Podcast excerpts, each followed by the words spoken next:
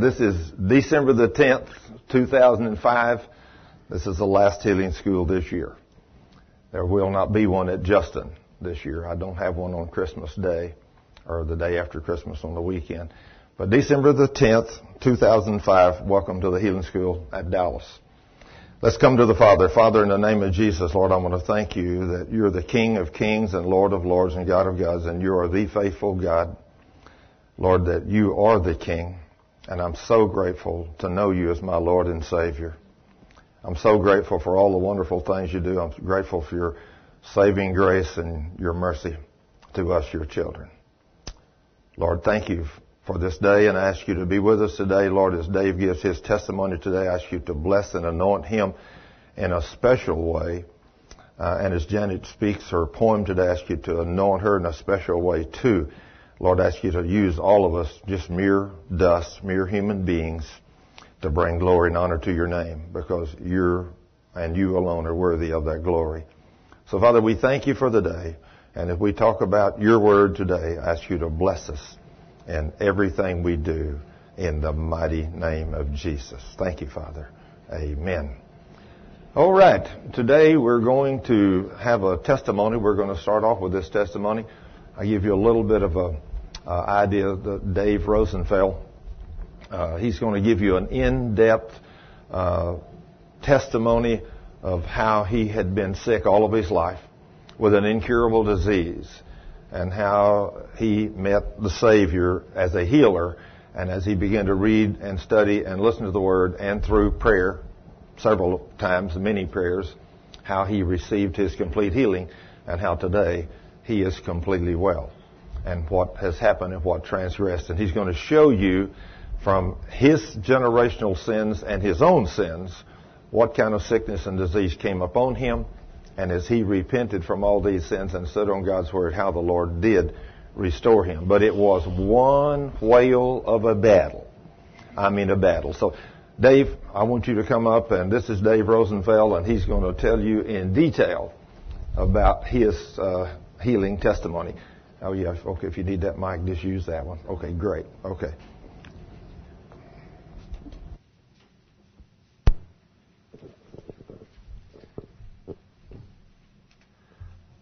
All right, my name is Dave Rosenfeld, and I'm truly excited to share my testimony with you today.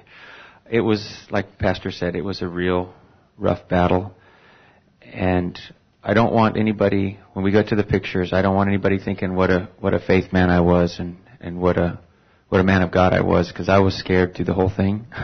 Except I kept standing on the word. The pictures are going to be kind of gross.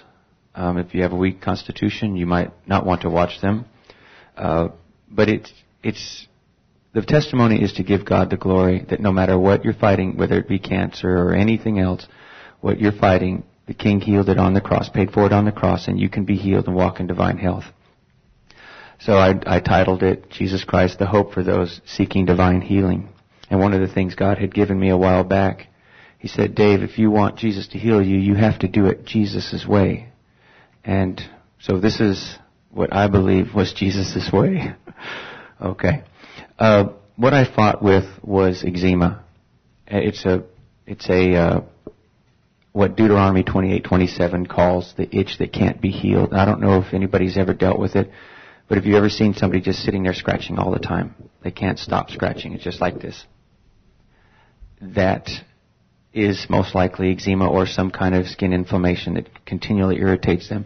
It was also, in, in my case, weeping, weeping inflammation and eruptions in the skin, as, as you find in Deuteronomy 28, 22, and 35. And some of the pictures will show that manifestation. Uh, it's a bright red skin with silvery scales, and in my case, it was a third generation curse.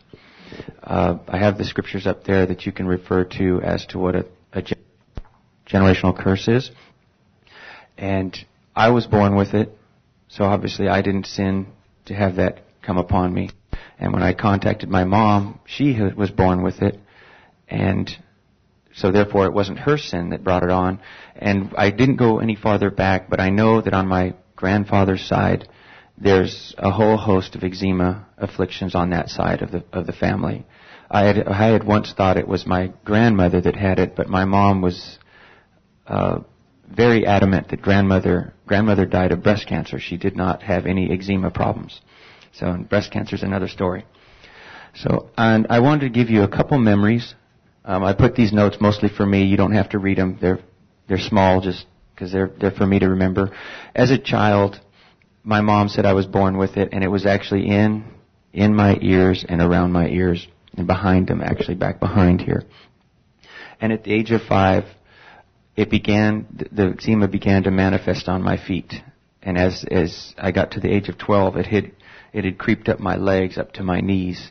And my mom, she's, she's a precious lady. uh, I remember as a child, uh, having to put little plastic bags on my feet because they would put some kind of ointment on my feet and then they would put plastic bags and I would go to sleep with those plastic bags on my feet. And my mom said at age 12, she, uh, she came across what was raw milk or acidophilus, and within a week she began to notice it change, and within three weeks she said it was absolutely gone. However, when I got to the Air Force about the age of 20, I was always going to the medical clinic to get hydrocortisone or something for this rash that I always had on my face. And I asked them what it was, and they said, well, that's eczema. And, they said, really, there's no cure, but here's some hydrocortisone or here's some other new uh, lotion or something we've come up with. Why don't you try this? And I, I did that faithfully for 20 years. And one of the warnings I got in the Air Force was, don't put that stuff on your face. Because it, they, they said it's very harsh. And at that time, that was 1982, 83 I, I don't know if it was brand new, but they didn't really know what kind of damage it would cause. But he had warned me, don't put that stuff on your face. Well, I, like a good soldier, ignored and disobeyed and kept putting it on my face for 20 years. So, uh, once I got to college, I, I, uh, God had told me to go to college. And while I was in college, I dropped out about a year and a half into it and I went off and got an engineering job and that's where I learned most of all my computer computer skills and how, how to, essentially how to build a computer and how to program it so that it does what you want it to do. And when God told me to go back to school, I was extremely angry. I said, okay, I'll go, but I ain't gonna like it. And I, I flat out told him I was gonna hate it the whole time. And it wasn't a month to three months after that that sores began, weeping sores began to manifest on my legs. And they would not go away. I could not, I could not get them to go away no matter how much hydrocortisone, no matter how much lotion, no matter what I tried to do. If I tried to eat healthy, it wouldn't go away. And I had never understood the, what Thurman taught about all sicknesses caused by sin. And we'll get to that in a little bit. So, with these uh, sores on my on my legs, especially on the backs here, I couldn't. No, no longer could I run around in shorts and flip flops and, and a t-shirt like I always had and I continued to stay angry all through college. And I had gone to the, the medical clinic at school and they had done a bunch of tests and they confirmed, yep, that's a, a bad case of eczema and there's nothing we can do for you. So I graduated and got a good paying job with medical insurance and I moved to Texas. And that move to Texas gave me the opportunity to go to one of the finest dermatologists in in Plano where I lived. And he essentially said, well, yep, you have eczema, there's nothing we can do, and he hands me this subscription, which later when I go to the, the pharmacist, is a big, huge box of steroid cream. It's just a bunch of tubes that just, he says just make sure you keep them in your refrigerator and they'll last a long time. And essentially gave me a lifetime subscription to, uh, to this cream. He said you, if I had any problems, just come back in and get, get another subscription and he would, there would be no problems.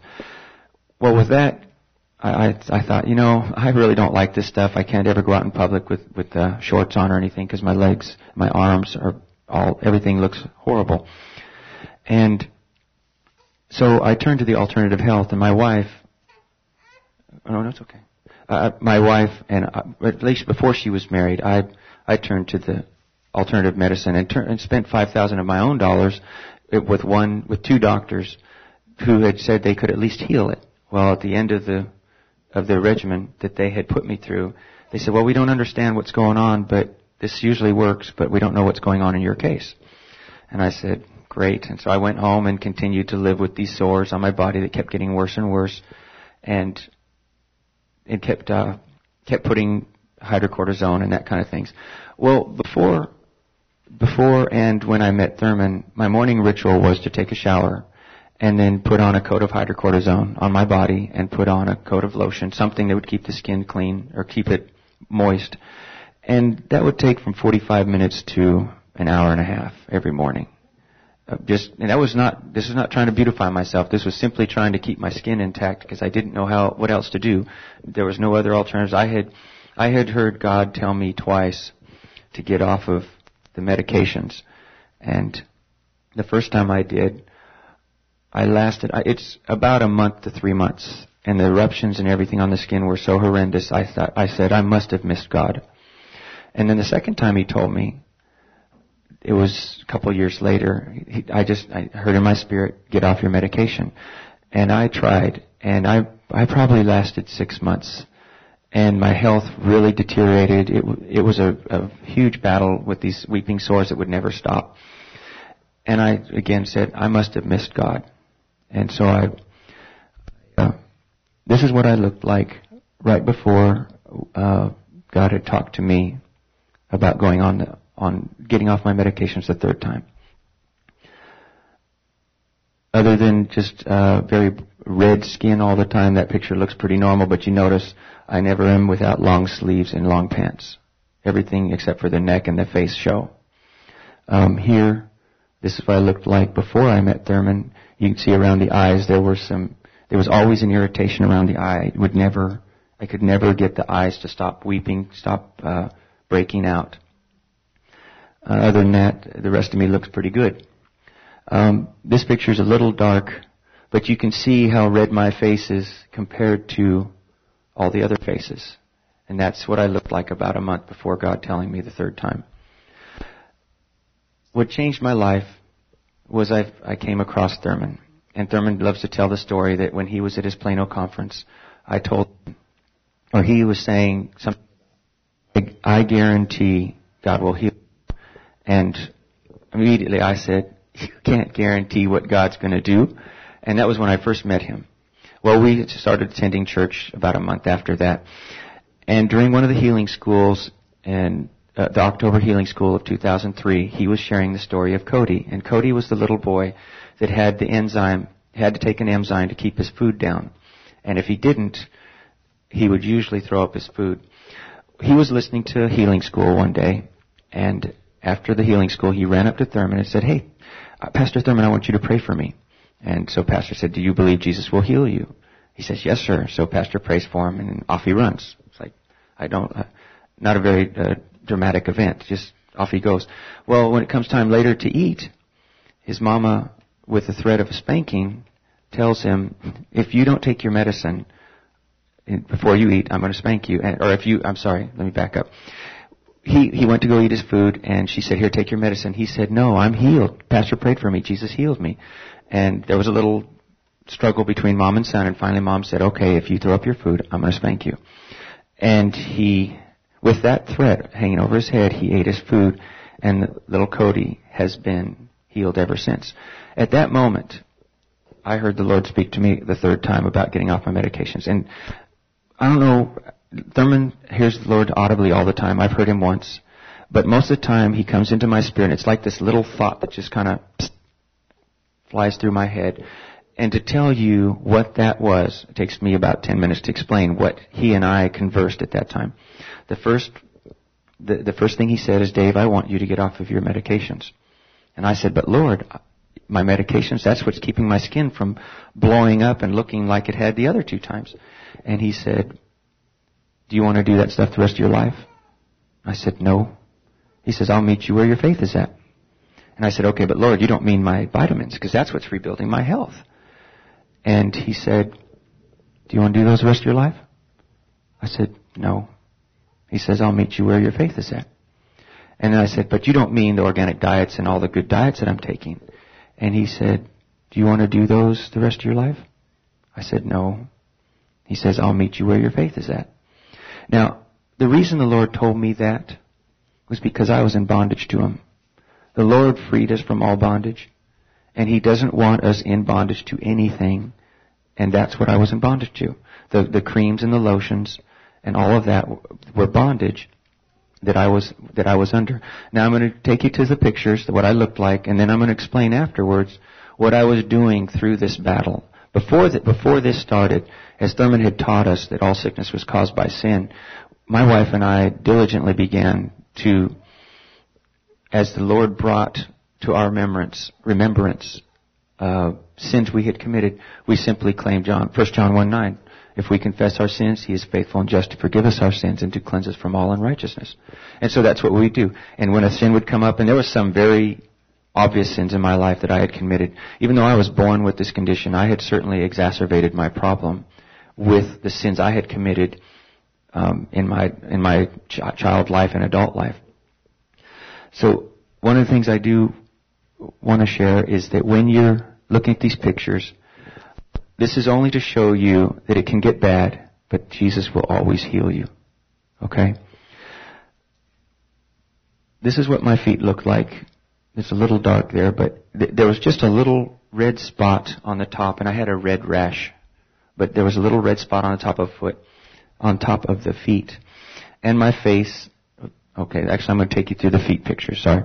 This is what my foot looked one month later when there was uh, when it started oozing out of that spot that I had always kept hydrocortisone on. And then this is what my feet looked like. This is the same one month later. I'm going to Move a second.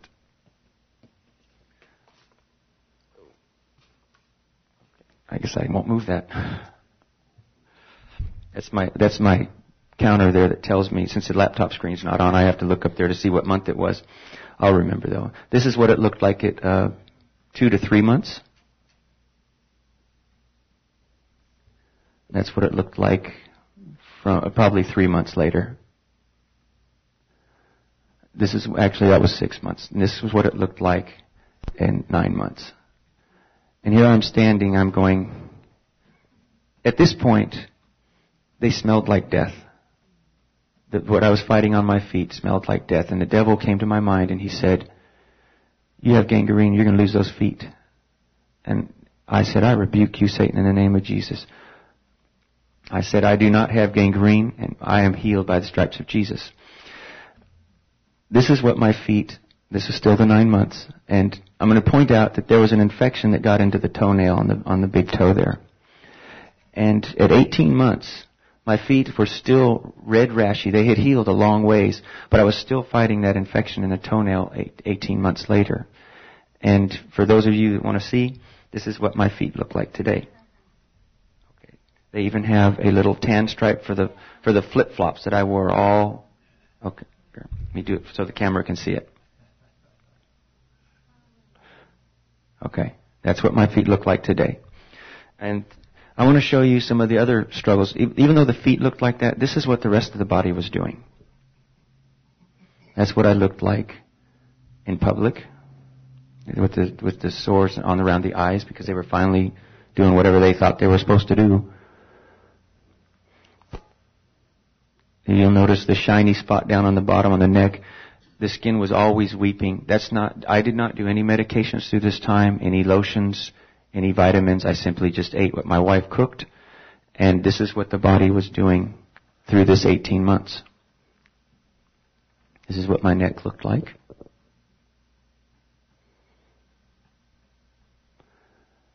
Here's a good example of how red the face was versus what the body looked like. You can see it on the neck, around the eyes, and under the arms, under here.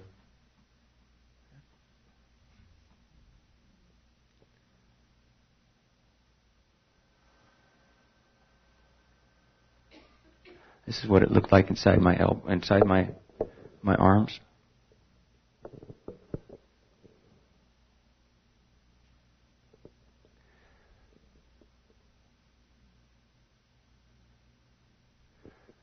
This is just some of the battle on my torso.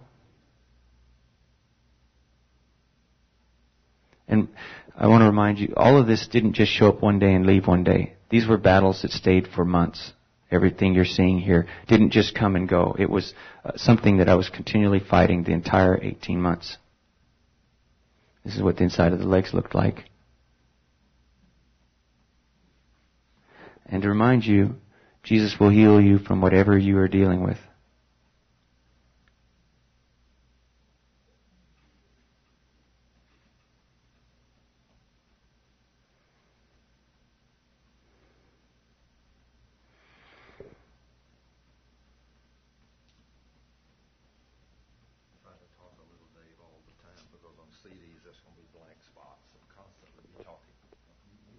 Okay, I'll go through them real fast. and this is what even even at nine months, I was still. You can see the feet down there, just having a real problem, and the the uh, backs of the legs were still extremely itchy, just constantly, all the time, like this. And they were constantly weeping. If if anybody had ever noticed, they would usually see wet spots on the backs of my pants because the weeping would go through, would soak through the soak through the the, the fabric. And this is what my hand looked like when I first started. It just was very chapped. And then it got very infected at the wedding ring area. And that's a closer shot of it. And this is, now mind you, the whole time I'm going through this, the Lord has, has given me a couple of scriptures that I'm going to share with you. And that's what I looked like. Fourth of July one year. Still had nine 10, 11, some, some odd months later, I was still dealing, still fighting with it on my face, very visible. And that, that was a long year of never being able to get that, never being able to have that stuff go away. Uh, okay, I want to encourage you. I've already showed you my feet. I'll take off the other foot so you know I'm not hiding anything. You can, if you want to see my pants legs later, you, later you can. Uh, I want to share with you, what's that? I want to share with you what I did to fight that battle. Because most people, after a month of looking like that, like I did the first time, knew that I missed God. And definitely most people after the second time of six months know they missed God. And what made me decide I was going to fight this battle to the end? Uh, God had quickened to me several scriptures and I, this is the part that's really more important than all the pictures. Uh, when when you're fighting a battle, stay in the Word every day. I I was in this little book, this Healed of Cancer. Just happened to be a book that was given to me, and there was 40 scriptures in it. And every day, I'd I'd open that book and I'd read those scriptures. And will you go get that for me? It's in my laptop. No, no, I'm sorry, it's right here. Uh, I would I would open it up and I would either go to the go to the restroom and sit down and just read the scriptures to myself, or I would go outside. Everybody at work took smoke breaks, so I figured I could go take a smoke the devil break. So I would go out there, and as I would read these scriptures, nothing ever seemed to really change. It it just looked like, well, you're not getting anywhere, nothing's changing, it's not really doing any good. And one day, the Lord happened to quicken to me, says, okay, Dave, you're, you're reading these scriptures, but why don't you apply them to yourself? So here's a good example. I was reading through and I was saying, so you shall serve the Lord your God and he will bless your bread and water and I will take sickness away from the midst of you. And I'd read that every day. And one day he said, why don't you apply that to yourself? Okay. And then so I began saying, and so I will serve the Lord my God, and he will bless my bread and my water, and he will take sickness away from the midst of me. And I did that for a long time. After I had read the scriptures for several months, just reading them straight out of what, I, what God had shown me, I went and I started personalizing them. Then he said, okay, now you say them to me and to the devil. And I said, okay. Father, I thank you that I have the opportunity to serve you as my God and that you bless my bread and my water and you take sickness away from the midst of me. And Satan, I remind you that I serve the Lord God and that he blesses my bread and my water and he takes sickness away from the midst of me. And this is how the Lord led me through those three steps of one, reading the scriptures till they began to start changing inside my heart. And then he said, now personalize them because they belong to you and then he said, okay, now you speak them back to me and speak them to the devil so the devil knows they belong to you. And that's just what he had me do. Uh, some of the scriptures, I want to talk about Rhemas for a second. In, in Luke 137, it says that the angel is telling Mary that not one, not, nothing is impossible for God. Well, in the Greek, that word nothing, that phrase that they translate nothing is impossible, is actually the word, Greek word rhema. And that's the word I like to use to explain to people that when you have a scripture and all of a sudden it lights up inside you, it quickens, it becomes alive, it all of a sudden means a whole lot more to you than it did before, that's a rhema from God. And in my battle, there were, there were five rhemas, five rhemas here that he gave me. And the first one that happened actually during my first and second battle, first or second battle where I failed. Uh, he gave me Galatians 3:13 where it said Christ hath redeemed us from the curse of the law being made a curse for us. And I said, okay. And at the time I didn't understand how to use rhemas. So I just, okay, thank you God, and that was it. I didn't realize that later, when things would get bad, the rhema was what you were to always remind the devil that the Lord had told you. So when you when you look at your feet and they just look, they smell like death. The first thing that should come out of your mouth are the rhemas that God has given you, because He is. Not every person has been quickened or has had that scripture come alive in them, but there are others. And they're the ones that God spoke directly to you to tell you that your battle, you can beat your battle, you can win that battle. But here's, as Pastor always says it, Here's that sword you pull out to slice the devil up. And they're rhemas. They're, they're, they're not, they're, they're not impossible. They're nothing is impossible for God. That's what he's saying. You'll win this battle. And I didn't understand that, so I, I fought through those other battles as best I knew how. Uh, Deuteronomy 28:15 was the second scripture he said in Galatians 3:13 that he redeemed me from the curse of the law. And what was the curse of the law? Well, when I went to Deuteronomy 28 in the New Living Translation, is, these are the passages that he quickened to me. He said that if you refuse to listen to the Lord your God and do not obey all the commands and decrees I am giving you today, all these curses will come and overwhelm you. The Lord will send the Lord Himself will send on you curses, confusion, and frustration in everything you do until at last you are completely destroyed for doing evil and abandoning me. The Lord will afflict you with diseases until none of you are left in the land you are about to enter and occupy. The Lord will strike you with wasting diseases, fever, inflammation, with scorching heat and drought, and with blight and mildew. These disasters will pursue you until you die. The Lord will afflict you with the boils of Egypt. The boils actually is the, the Hebrew word that talks about inflammations and eruptions. So the Lord will cause you, uh, sorry, the Lord will afflict you with eruptions and inflammations of, uh, of Egypt and with tumors, scurvy, and the itch from which you cannot be cured. And then, if you refuse to obey the words uh, of instruction that are written in this book, and if you do not fear the glorious and awesome name of the Lord your God, then the Lord will overwhelm you and your children with indescribable plagues. These plagues will be intense and without relief, making you miserable and unbearably sick. He will afflict you with all the diseases of Egypt that you feared so much, and you will have no relief. The Lord will afflict you with every sickness and plague there is, even those not mentioned in this book of instruction until you are destroyed.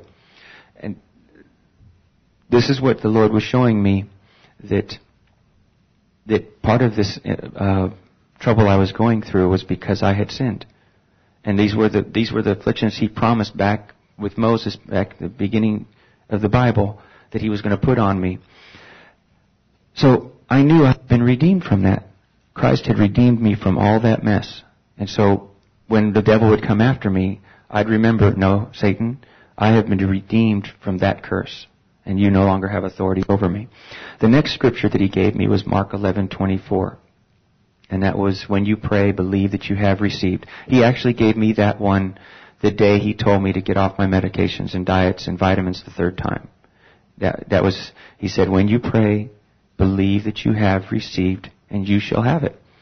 And so, as you saw the battle, I charged into my victory because I was going to be healed tomorrow, and it wasn't for almost two years that I did I ever see any manifestation of healing. This is the first summer actually that I ran around in shorts and flip flops and t-shirt like I've always wanted to do for oh probably the past 20 years.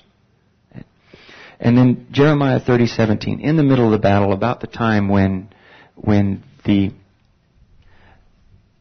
the the skin had gotten so rough and and so bad. He gave me Jeremiah 30:17, and he said, "I will restore life and health to you and heal you of your wounds."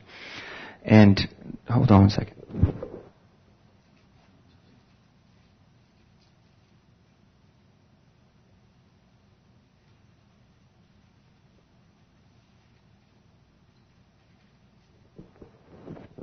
Okay, I wanted to read back a little bit before 17. And it, it starts at verse 15. It said, Why do you cry because you're hurt? The natural result of your sins. Your pain is deadly and incurable because of the greatness of your perversity and guilt. Because your sins are glaringly and innumerable, I have done these things to you. Therefore, all who devour you will be devoured, and all your adversaries, every one of them, will go into captivity, and they who despoil you will become a spoil, and all who prey upon you I will give for prey. For I will restore health to you, and I will heal you of your wounds, says the Lord. And that was the next one that he gave me, because once again he was showing me, Dave, you're in this because of your sins. But I have healed you, and I will restore life and health to you, and someday you will stand up like, I believe, Psalms 118, that he will restore, eh, that he will I shall not die, but proclaim the mighty works of God. And that's what I was, uh, that's what He promised that I would do someday, that I would share with you all, that you can be healed from what, whatever it is that you're dealing with. And finally, the last scripture that He gave me was Job 33. And roughly to paraphrase that passage, this is where the the young, the, the, three young, the three men and the one young man, so there's four men total, come to visit Job. And the three men cannot give a valid answer to Job for his condition. But the third, the fourth one finally says, "Okay, I'm tired of hearing y'all. I'm the younger, but you've had your chance to speak. Now let me speak." In to explain to Job that how man is bent to go to the pit, how he's bent to sin, how he's bent to the grave, and that it's God who goes and redeems him two and even three times, goes and gets him back and pulls him back out of that mess and sets him back up. And it says in there that he makes his, his flesh like baby smooth, like baby skin. And those were the scriptures that God really quickened to me to, to say, Dave, in your battle, I have told you I will heal you. Now you use these every time the devil comes against you. I would like to bring my wife up right now because first of all, she has my son, our our son, sorry, and I couldn't have children till this mess got cleared up. Um, so here he is, and he's a precious little boy. And I wanted her to share a little bit about what it was like to be the spouse of this battle. A lot of people think they're going to charge into their battle. Um, if they're if they're single, charge because the, the the heavenly Father will be your husband. But if you have a husband or a wife and you're fighting a battle, I want to sh- I want her to share with you what the spouse was doing behind my back and what she was feeling because as she puts it, my she was second fiddle in my life. That skin was all I looked at every morning, what I picked at, what I was worried about all day long. And she was the one that was behind the scenes battling this this fight. And I want her to share that battle with y'all.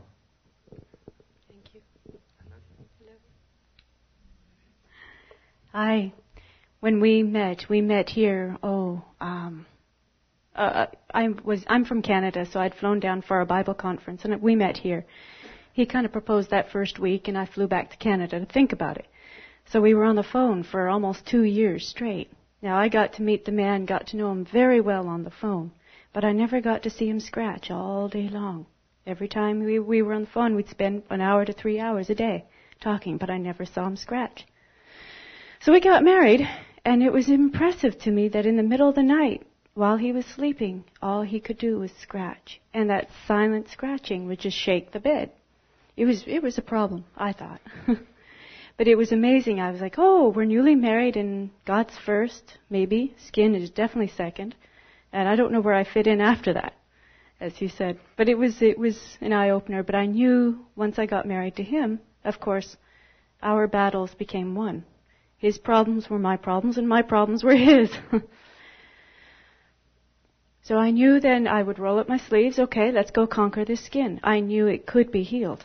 So I went, started reading up on the medical field. I read his reports that the doctors had said. He pulled out everything for me. I went into books and I did my research. Medicine definitely said that all we can do is give you worse creams that have more side effects that can help you maintain some form of life with it. But don't uncover yourself and you probably, you know, it'll just get worse. The natural health, of course, if a lot of you are part of that field, a lot of you have products that would help most people. But anything I did try with him, it would work for about a week or two. And then it, became, his skin would become worse again. It was like there was an intelligence behind the whole thing. So we gave, we tried everything I, that I could think of if it wasn't too expensive. But anyways, when he said we're getting off the medicines, the everything else like that, I thought, oh God, I hope that was you talking. Because, you know, I thought, okay, well, I guess I'll back him up. And I said, are you sure? And he said, yeah. I said, okay. And um, so that was that day. No vitamins. We didn't go on any special diet. We ate whatever.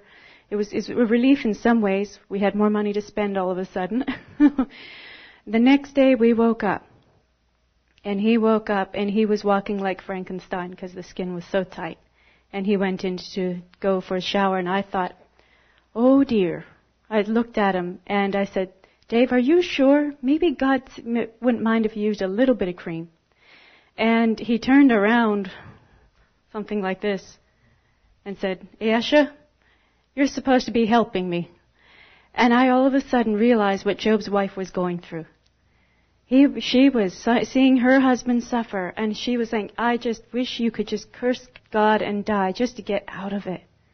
I felt bad. I thought, okay, God, I repent. I'm going to help him, even if I don't like what I see.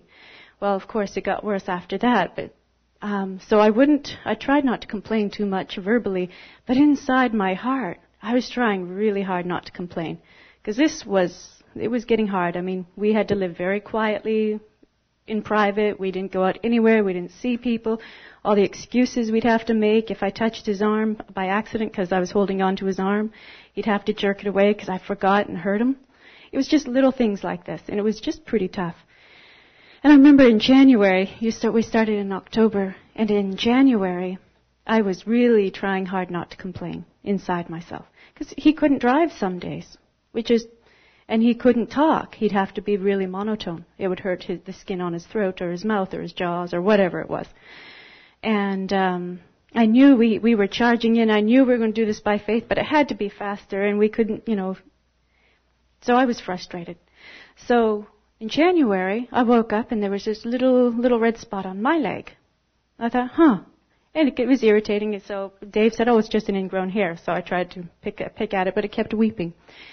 But two weeks later, I had this mat, uh, this round sore that was indented. It was weeping constantly. That was sore, swollen, red, spider bite.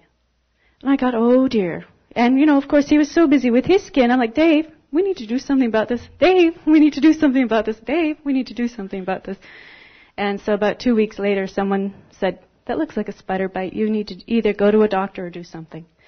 So we prayed about it, and I knew this was my my issue. I went to the Word, and I, at first I went to the web, found out what kind of spider bites, some of the symptoms I had gone through, and didn't realize it was related to the spider bite, re- led me to believe it was a brown recluse. So, anyways, I had read also that the spider bite was similar to a snake bite. In the scripture I looked up and I found out the only time the Israelites were ever bit by vipers were when they were complaining about God's provision. And I thought, oh, Father, I am so sorry. I haven't been verbalizing it, but I've been meditating on complaining in my heart. So I repented. And it took a couple of months, but without anything, because if he was not going on lotions, special diets, medication, or anything else, neither was I, whether I liked it or not, because I chose to do that. That was my form of helping. Anyways, or my stand of faith. And so it did heal up. It, I have a tiny little scar and it's fading away. God is good. So I learned not to complain. And, uh, oh yeah.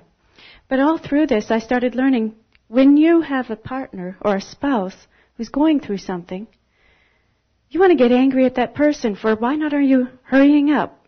How come you're scratching? You should know better than to scratch. You're not saying this, but you, cause you know he can't help it. And so I was thinking, okay, God, I don't know. Now I'm getting angry at myself because I'm getting angry at Him for trying to walk this out. And then you've got condemnation, and all of a sudden I clued in. That's the devil trying to split us up. The devil's trying to cause division, to make us unstable in our faith. And he needed my support, I believed, and I really, I wanted to be part of this. So he, uh, I was memorizing Luke 10:19, realized that I had all power and authority over serpents and scorpions, and started realizing that I wasn't getting angry at the devil. I was uh, getting angry at the things that I could see, not the thing that was causing the problem, which I couldn't see. I have a problem. I can't get angry at stuff that I can't see. I want to make a bargain, say, you do your thing, just let me alone, let my husband alone, let my family alone, and I won't bother you. Devil doesn't make that kind of bargain. So I finally got, rolled up my sleeves and I thought, okay, when he was gone off to work, I thought, God, I don't know how to get angry. So I knew that I could yell, make myself angry, and I'd get ang- angry at the devil. And so I learned to get angry at the devil in, private. The first time he came home and he's scratching, there were nights where if he was scratching, he could not stop. 45 minutes later, he's just frantic. I remember one time we were staying at someone's house on the second floor, sleeping on the floor because the bed, it would hurt him too much. And I was like, Dave, why don't, in the, in the thought that went through my head was, tell him to jump out the window so then at least we can take him to the hospital and he'll have some temporary relief. I thought, you lying devil. How dare you suggest that to me and to, for me to even think about saying it? So I got angry. I learned a little trick though. I got angry at the devil, told him off, and about two minutes after that, he was quiet and he went to sleep. So it went through the battle was at night time now when he started scratching. I'd wake up, tell that devil where he needed to go, and yelled over. And Luke 10:19 was my fighting scripture, and um, then he would get quiet and he'd go back to sleep. After a while, he said, "Would you please do it more quietly and don't wake me up?" But it was funny that during the daytime, only it was then it, we wouldn't have to fight the devil through the day about the itch because that little devil would flee every time we would get after him. It was the battle through the night when we were both sleeping. When the two of you are one, if you're both not fighting, he, the devil wants to separate you. When his character changed because he was in so much pain, it was like, okay, well, I didn't plan to marry this. I didn't plan to go through this because we were newlyweds at that time. I didn't plan for his character to change. He acted like an old, grumpy man in my books. I thought, okay, well, I married this, I might as well go with it. My father is my husband, and he is blessed if he act, acts like my husband. Okay? I'm done. Okay, thanks. Thank you. Thank you, son. So I, I, I wanted to share this testimony with you today to to encourage you in whatever battle you're fighting. If you know you've heard the Lord tell you something, keep staying staying in the scriptures, quote, going through your scriptures every day because it's actually doing something, even though in the middle of my battle it wasn't. And this for the spouses, be encouraged that it it does end. It's uh, she said she married she got a new man after all this was done. So I remember as my healing started to manifest towards the 18th month, uh, 15th, 18th month, I could actually get up and I'd say, "Can you bring me a fork?" Wait, no, no, I can get up and get it now. Because before moving was so tired, so painful. Now I could jump up and do it. And I started as soon as I could start doing things on my own. I started doing it. I started doing all the driving, and I'd do. I'd get my whatever it was. I would do it myself. I think we're done. Thanks. Thanks for your time, um, and it's for His glory. In Jesus' name.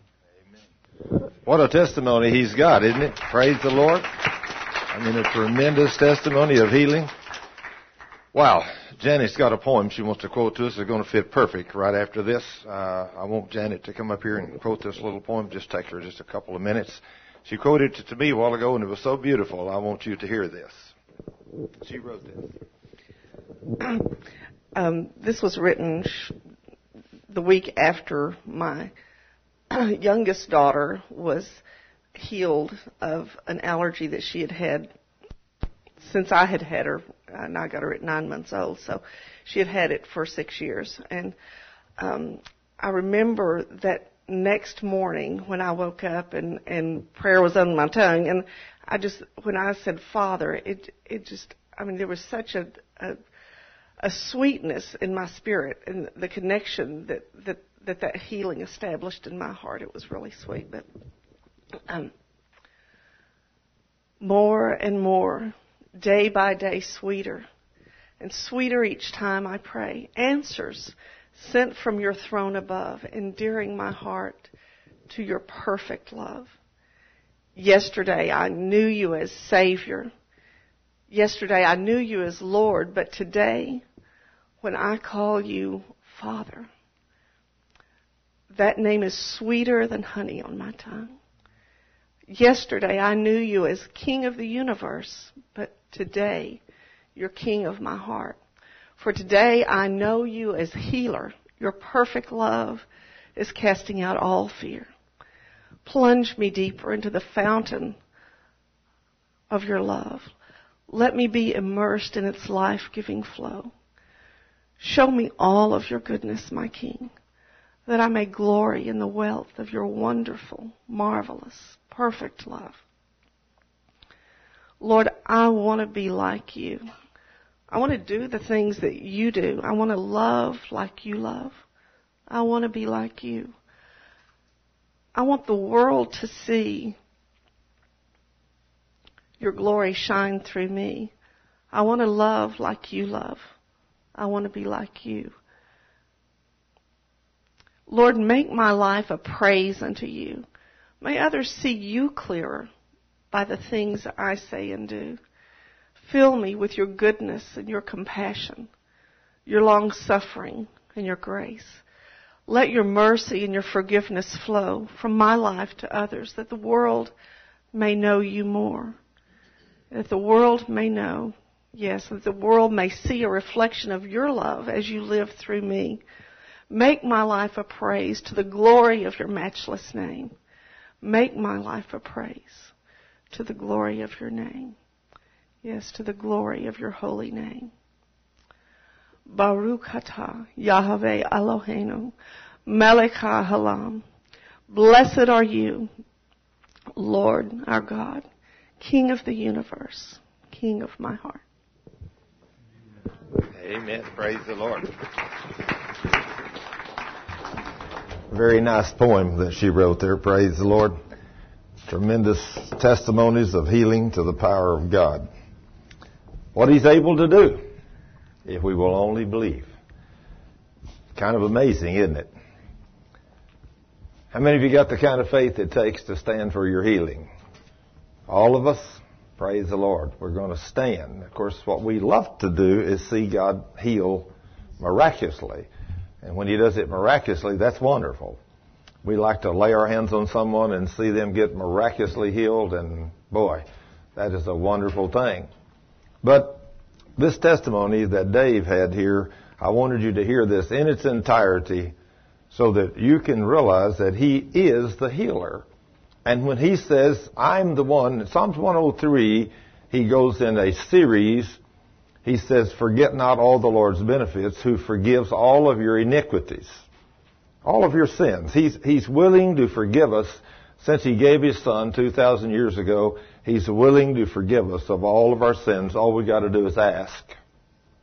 And then the next thing he says I do after you repent of your sins, I heal all of your diseases. All of them. Now then, most people today in church don't even know Jesus as healer. I didn't a lot of years of my life. And so by not knowing him as healer, you only have one other alternative, and that's doctors and medicine. But when you learn He is the healer and He does heal regardless of what happens, you got to stand on the Word.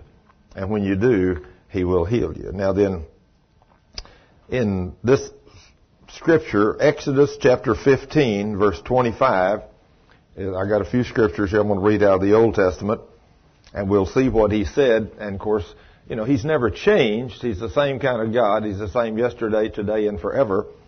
But in Exodus 15:25 it says so Moses cried out to the Lord for help and the Lord showed him a branch. Moses took the branch and he threw it into the water and this made the water good to drink. Now then, when Moses had a problem, who did he cry out to? To God, yeah.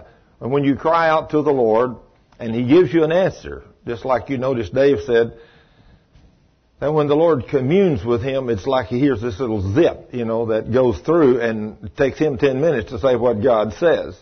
And he can communicate with you like that, with that kind of a speed. You know, it's amazing how he can do those kind of things. But uh, it says it, was there at Marah that the Lord laid before them the following conditions to test their faithfulness to Him. Now you noticed uh, that He tested their faith. He will test yours. He will test mine.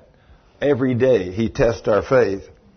In verse 26, He says, If you will listen carefully to the voice of the Lord. Now, I think this is the NLT translation I'm reading out of. It's been so long since I made this outline.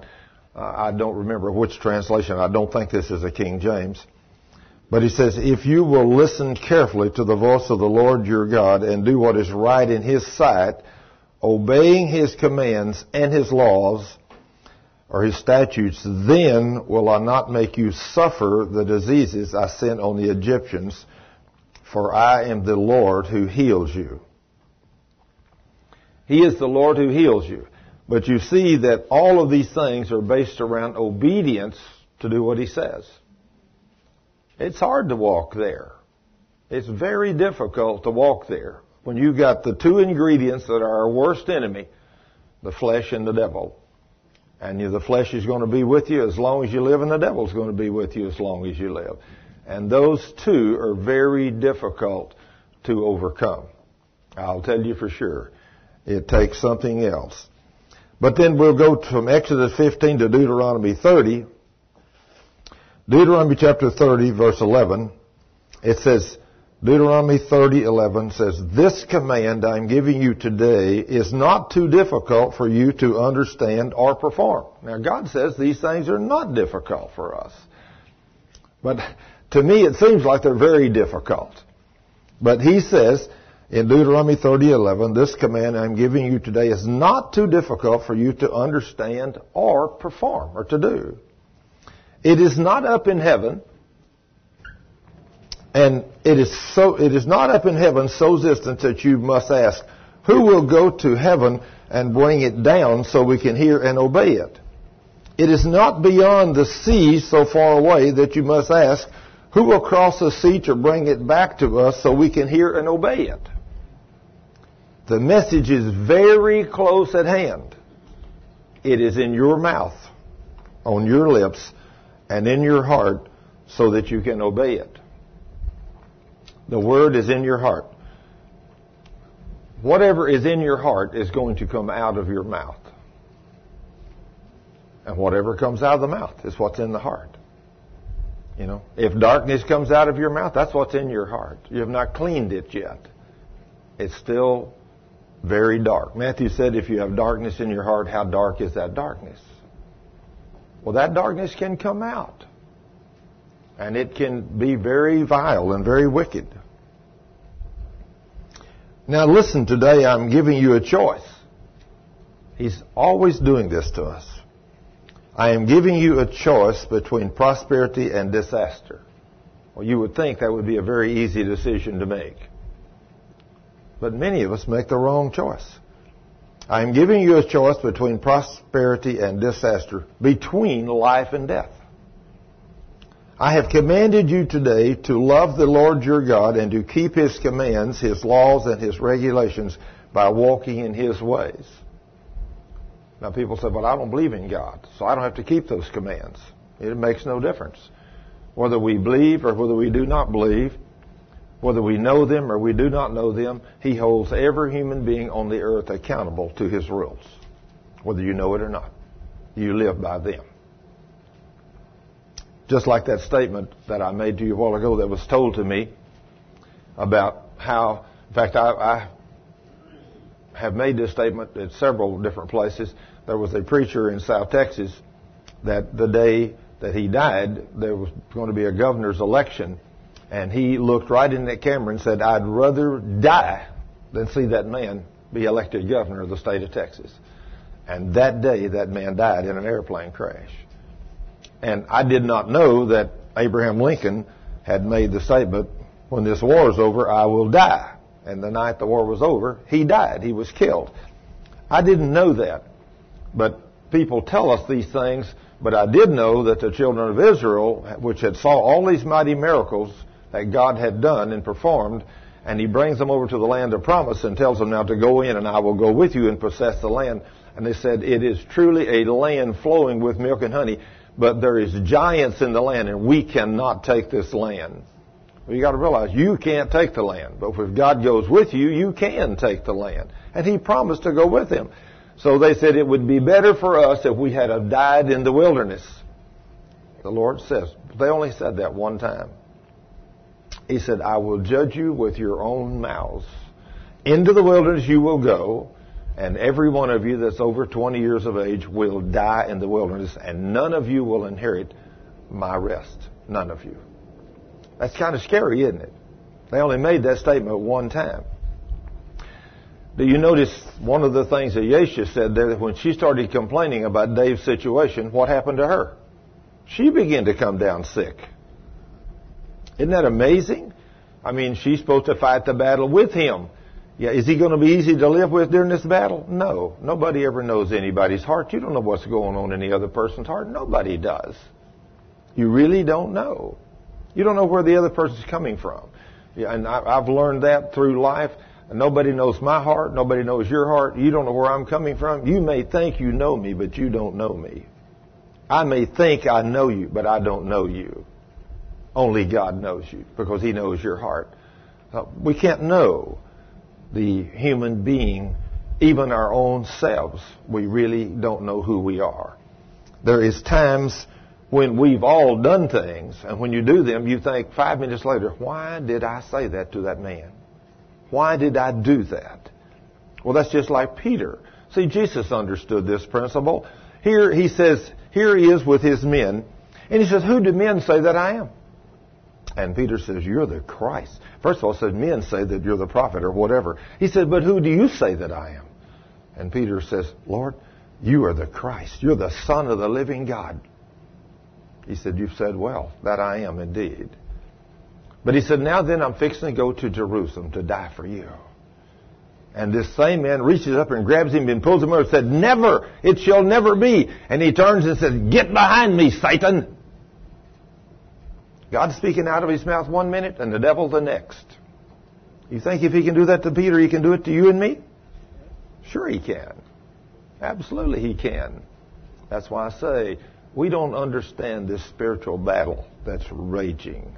We only go by what we see. Just like Yeshua said, I only could go by what I saw. And I didn't like what I saw.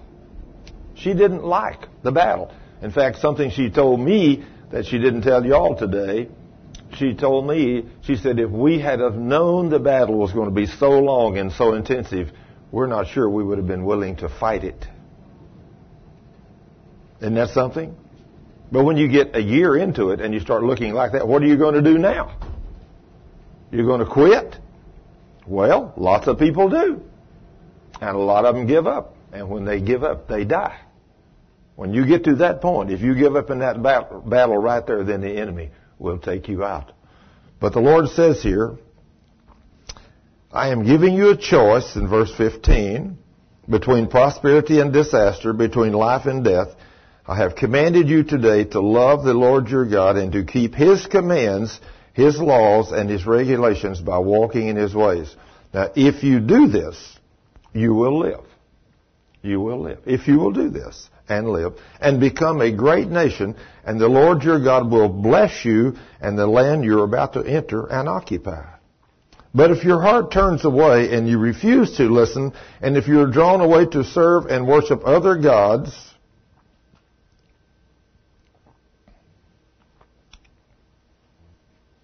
then I warn you now that you will certainly be destroyed. You will not live a long, good life in the land you are crossing the Jordan to accept. Verse 19, Today I have given you the choice between life and death. between blessing and curses. I call on heaven and earth as to witness the choice you make. Oh, that you would choose life, that you and your descendants might live.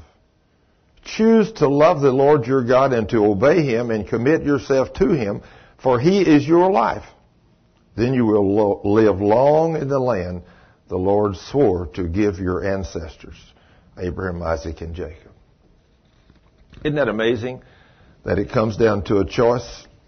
When we think about this choice, I want you to look at some New Testament scriptures about what today, as children of God, what the will of God is for us as children of God since Jesus has come and paid this price. In 1 John 2, the Lord says, My dear children, I am writing this to you so that you will not sin. Now you see here, he's writing the New Testament to us so that we will not sin. Now, if you don't keep this in your heart all the time, you will still sin. It's so easy to sin. So very easy to sin. But I am writing this to you so that you will not sin. But if you do sin, there is someone to plead for you before the Father. Now, just like Dave said a while ago in 1 John 1 9, this is the most important scripture we have once we become children of God because as he said, he knew he had missed the mark many times in his own life as a man. I mean, you know, here he is uh, uh, on up 30 years old or something, and he's uh, not, at that time not been married or anything. He's been to college. He's done all kinds of things. Who knows? Only God and the devil and Dave Rosenfeld knows how many different things he done wrong in all those years. But you look at your own life. How many things did you do wrong? Many. Many. And we have no idea today, even in the church, that the consequences of sin are deadly. They kill and they bring sickness and disease. Who would ever dream that Ayesha, which had not been sick, when she started grumbling, look what started happening. See, in Philippians chapter 2, verse 14, the Lord says, do all things without grumbling or complaining. How hard is that to do? How hard is that to do? It's very difficult. But we don't realize that will bring sickness and disease upon us because of our grumbling and complaining. It brought it on her. And I've seen many other people when the Lord says in His Word, under the new covenant, He said in Philippians 2, He says, do all things without grumbling or complaining. Now, you know, if you want to start having sickness, disease, pains, and whatever come upon you, you know, it will happen. It will happen, I guarantee, if you continue to grumble and complain. I am writing this to you so that you will not sin. But if you do sin, there is someone to plead for you before the Father. He is Jesus Christ, the one who pleases God completely. Now, if that were only possible for us to do 24-7. But I have never met that person yet. Not even close. I mean, not even close. I've never even seen any of us that are even come close to that. He is the sacrifice for our sins, and He takes away not only our sins, but the sins of all the world. I mean, I can only, I cannot fathom right now where we are as a nation in America and how far we have regressed and how we want to take God out of everything. And everything you turn on, they're wanting to take God out of it. I mean, you drive down the road today, and all the Christmas stuff you see. I mean, you you you go to a to a store, you very rarely ever hear songs that proclaim the name of Jesus. You know, there's just worldly songs. You know, people are not singing about Jesus. Once in a while you see some things about Jesus, but if you do, there's somebody, some law group trying to take them out of, I mean, trying to take in God we trust off of our money. Well, I really think we ought to take the word in God we trust off of our money and put in Jesus Christ we trust. That would really create a stir, you know it? Well, He is God, but He's the King. I mean, if you want to really create a stir, you just start talking about Jesus among people. You know, it's amazing what you do. Yesterday we got on an airplane to come back from Odessa and there was a little girl standing there. She appeared to be very happy. I mean, she was smiling, just so bubbly, and everybody was walking by. The airplane was full, and I leaned over to her and I said, "Young lady, do you know Jesus?" She said, "Yes." Boy, I mean, there was no hesitation in her voice. I thought, wow, you really do know the King. She said, yes, I'm a Christian. I know Jesus. I thought, wow, praise the King. I run into a live wire here. You know, so that's a good thing. And verse 3 says, and how can we be sure that we belong to Jesus? By obeying His commands. By obeying His commands. If someone says, I belong to God, and doesn't obey God's commands, that person is a liar and does not live in the truth. But those who obey God's word really do love Him. Really do. That is the way to know whether or not we live in Him. Those who say that they live in God should live their lives as Christ did. That's where we should live. Once in a while, we make a little mistake. We repent. How many in here this week has not made a mistake? Oh, everybody's hand went up. Nobody's hand went up. Isn't it amazing how easy it is for us to sin? And we know that we can miss it in a heartbeat, don't we, brother? Aren't we glad we got Jesus, David? Yes, yes, yes. They praise the Lord. Third John 2, 2 it says, Dear friend, I'm praying that all is well with you and that your body is as healthy as I know your soul is. Now, this is the will of God for us today. He wants our soul and our body to be healthy. Some of the brothers recently returned and, and made me very happy by telling me about your faithfulness and that you are living in the truth. I have no greater joy than to hear that my children live in the truth. So he wants us to be healthy both in our soul, our spirit, and our flesh. John 10 says the thief's purpose is to steal and kill and destroy. My purpose is to give life in all of its fullness. Now, Jesus' purpose is to give us life in all of its fullness. We're going to have to learn how to walk the walk of faith just like Dave did. We're going to have to learn that if we sin, we open the door for the enemy to come. When we repent, how quick should we repent? Right away. Yeah, don't wait. Right away. I'm glad that the Lord forgives us immediately when we repent, aren't you? He doesn't hold it against us. When we come to Him and repent, He always says, I know you made a stupid mistake, but I, I receive that and I accept you. Now come back. I am so grateful that He is that kind of a God. But the thief's purpose, which is Satan, is to steal, kill, and destroy. So as we looked at Dave in those pictures a while ago and how bad he looked, I mean, he looked bad. I mean, he smelled bad after about a year. I mean, this really took a woman to stay this course with him. I mean, it really took a dedicated spouse. You know, I think about the story about uh, a pastor that I know, and many of you know him, and his name is Dave Roevers. How many know Dave Roevers or, or heard of him? Many of you have.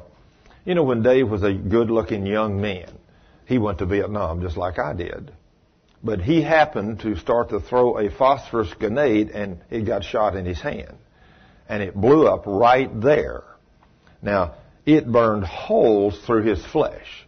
I mean, into the inside of him. It burned his body. I mean, it killed all kinds of men all around him. And when the guys got there to pick up all these dead soldiers, they picked up Dave and put him put him on a uh, little gurney to carry him off. And he literally was his body was so hot he burned the matting out of the gurney and fell on the ground and hit the ground. And thud when he did, he said, "Oh!" And they said, "This guy's still alive." They could see inside of him organs inside his body where that phosphorus had burned the skin completely off of his body. Holes burned plumb through. So they didn't think he was alive, but he was. And when they took him to the doctor, when they began to go and do surgery on him, where they would uncover those pieces of phosphorus that had went down and the skin seared over and sealed up, that stopped the oxygen so it stopped burning, but white hot cooled in his flesh. And when they would open that up with surgery, that phosphorus would immediately ignite the white hot material inside his flesh. How would you like to go through something like that? No, nobody does. But Dave Roevers went through that. And then, of course, after they spent all that time working on him, getting all that metal out of him and everything, he is burned. He looks awful. And one of the other men was there that didn't look near as bad as he did, but he looked pretty bad. I'm not sure he was with Dave and him. He might have been somewhere else, but he, anyway, a soldier. He was in the same room. And they flew them back to Japan to a hospital and from Vietnam. And then they flew their wives over there. I believe it was Japan, or maybe it was California they flew him back to, but I forget, I think it was Japan. Anyway, when the first man's wife walked in, and she looked down and saw her husband, and he was so burned and looked so bad, she took her ring off and dropped it on the floor and walked out. A real woman, wasn't she? A real woman. But Dave Roever's wife, when she walked in, he said after he saw what he saw, he said, I tried to unplug myself so I would die. Because I just knew if my wife saw me and I looked worse than he did. He said, if my wife saw me, I thought, I can only imagine what she would think. And so finally, he tried to unplug his oxygen and everything, but nothing would work. God would not let that man die. Some of you may have heard him tell this testimony. And whenever she came in and she looked down, she found a, a little place on him that was not burned. At least not very bad. The be- place that had skin on it, and she bent over and kissed him on that and told him how much she loved him. And she said, I will love you forever. And she's still married to him today. And he still looks awful. But he's had a hundred and something surgeries. But he looks a whole lot better today than he did 30 years ago. He looks awful. It's obvious she didn't marry him for what she saw. She married him for the inner man that he was. What a woman. Wouldn't you say? What a woman. It took a real woman. I mean, she was a real woman. But he says, Jesus says, I am the good shepherd. The good shepherd lays down his life for the sheep. Now that's what the king did for you and me so we could receive these healings that we need so that we could walk free of sickness and disease, the king laid down his life for you and me so we could walk in obedience to his word. He said, a hired hand will run when he sees a wolf coming. He will leave the sheep because they aren't his and he isn't their shepherd. And so the wolf attacks them and scatters the flock. The hired man runs away because he is merely hired and has no real concern for the sheep. But Jesus had real concern for us, the sheep. I mean, I've seen two or three movies lately during this Christmas season on the Christian channels, or at least seen pieces of them. I've not had time to sit down and watch any one particular movie. But I've sat and watched pieces of them at different times of the night whenever I turn on the television on TBN or Daystar. And until I had seen The Passion, I had never seen a movie that did justice to what I think Jesus did for you and me on the cross. All the rest of them show a little bit, but they don't show hardly anything. I mean, he's not beaten very bad, and he's not bruised very bad, but the Passion showed it like it probably was as close as it really was. But he did that for you and me. And of course, I was watching one the other night where they were beating him, and he even had his robe on, and they beat him with a robe on, and they didn't hit him but four or five times, two different men, and that's all there was. Hey, that was not the way it was. They beat Jesus with those cat o' nine tails till he was unrecognizable as a human being. I mean, you can't even go there. We cannot, as human beings, even go to the pain that he suffered. I mean, you just can't go there. And then in the 1 John 3 verse 7, he says, Dear children, don't let anyone deceive you about this. When people do what is right, it is because they are righteous. Even as Christ is righteous. But when people keep on sinning,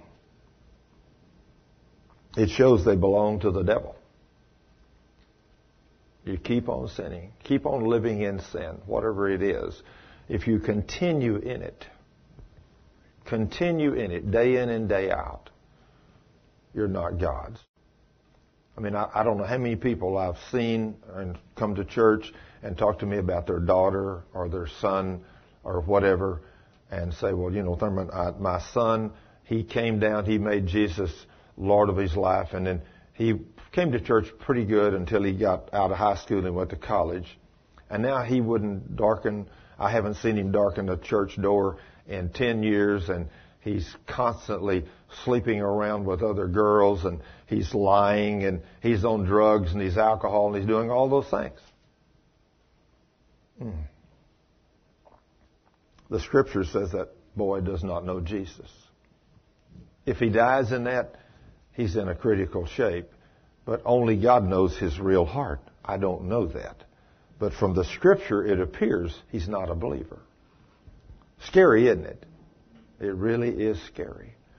The consequences of dying and going to hell is beyond our wildest dreams also. We, we don't hear enough about that wicked place where the worm does not die. If we could think about that, it'll bring us back to reality. We repent of our sins and ask God to forgive us, and we get back on track. But it says, well, when people keep on sinning, it shows they belong to the devil, who has been sinning from the beginning. But the Son of God came to destroy the works of the devil. Those who have been born into God's family do not sin. Now that's quite a, statement. I mean, don't sin. I mean, the scripture literally says do not sin. But when I checked that out and really read it in detail, it says we don't practice sinning. We don't practice sinning. We can still make a mistake, unfortunately, but we don't continue to practice that sin. In other words, you don't go out and lie to somebody today, and tomorrow you lie, and this afternoon you lie, and then uh, in the morning you're telling a lie, and you know constantly. That's that's if you're constantly living in that kind of a lie, you don't know Jesus. You know, at least he says you don't know him.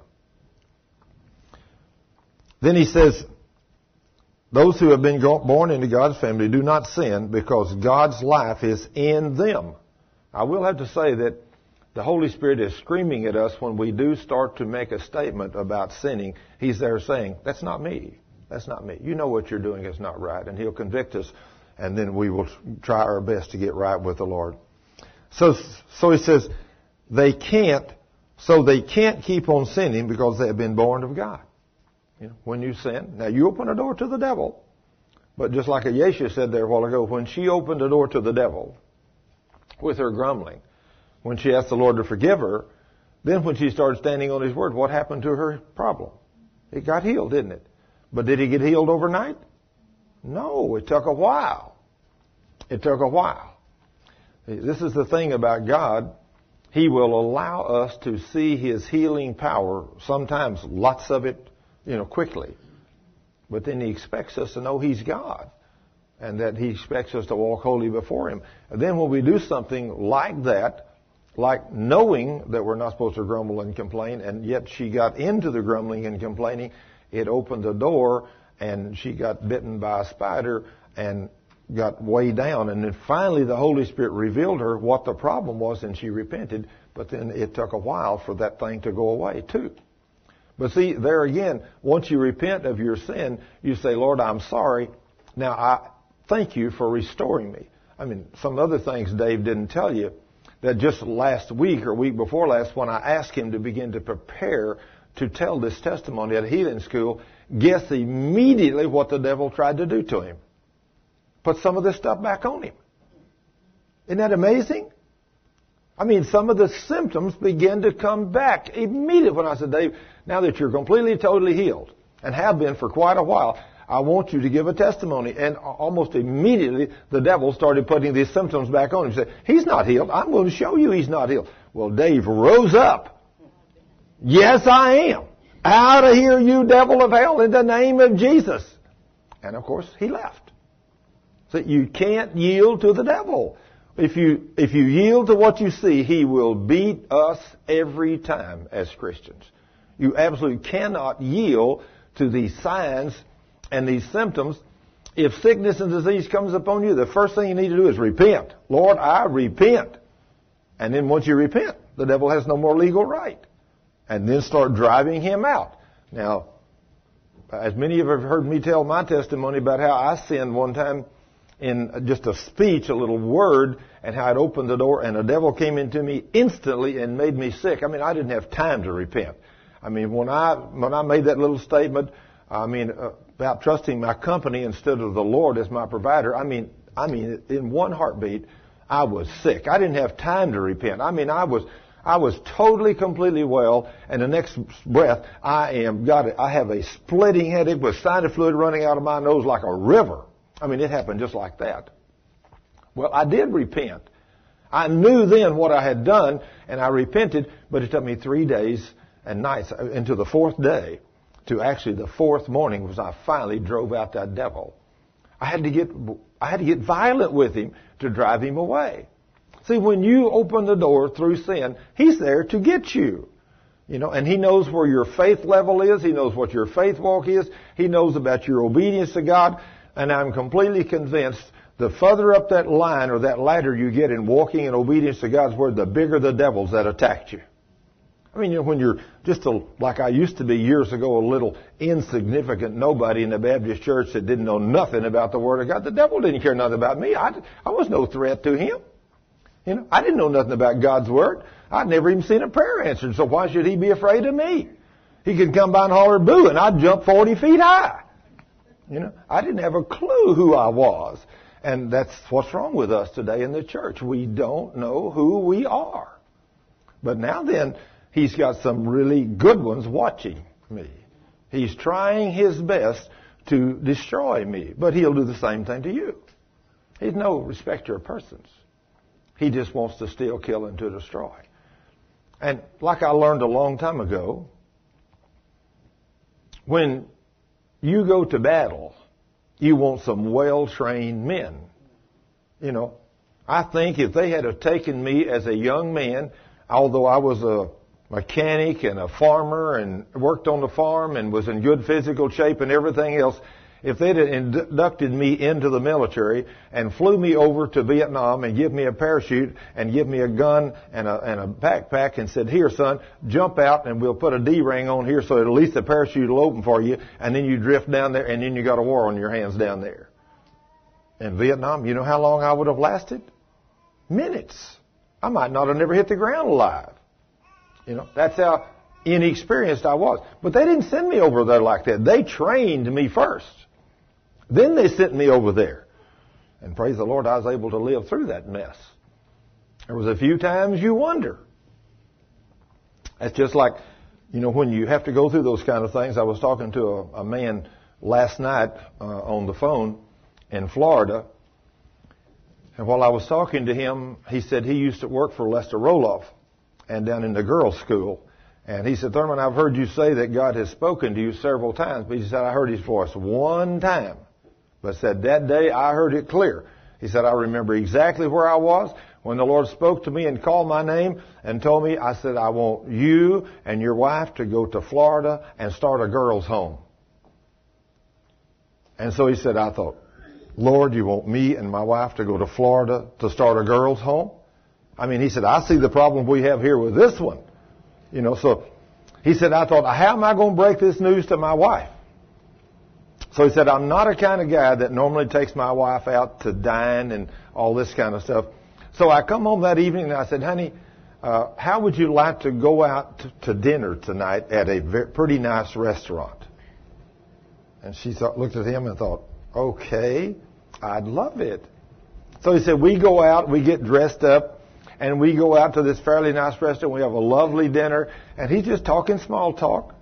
And so we get in the car, we drive down the beach, and we pull out there, and he says, let's take a walk in the moonlight on the beach.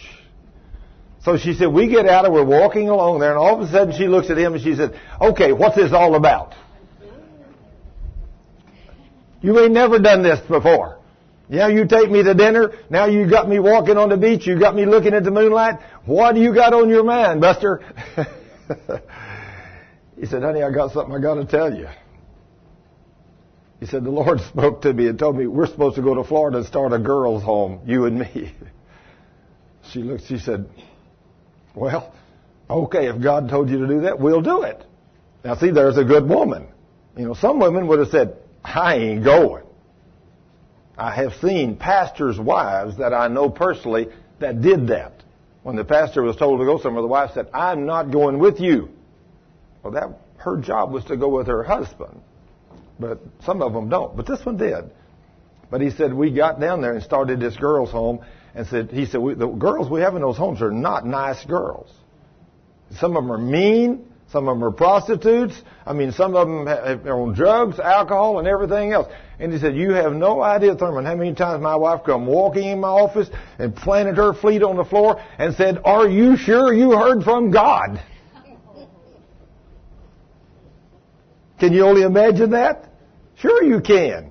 I mean, here she's being put to the test.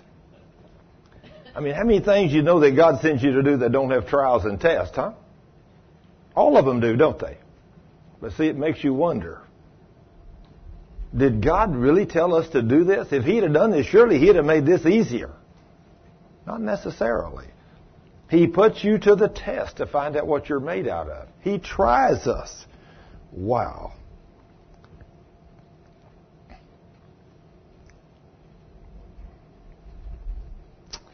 Then in James chapter 1 verse 22, in James 1:22 it says and remember this message is a message to obey. A message to obey.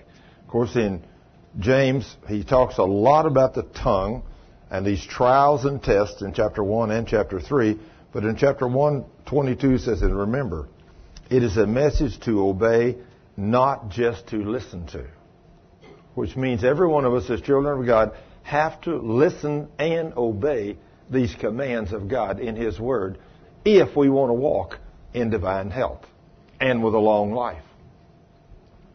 If you don't obey, if you do not obey, you are only fooling yourself. For if you just listen and don't obey, it is like looking at your face in a mirror but doing nothing to improve your appearance.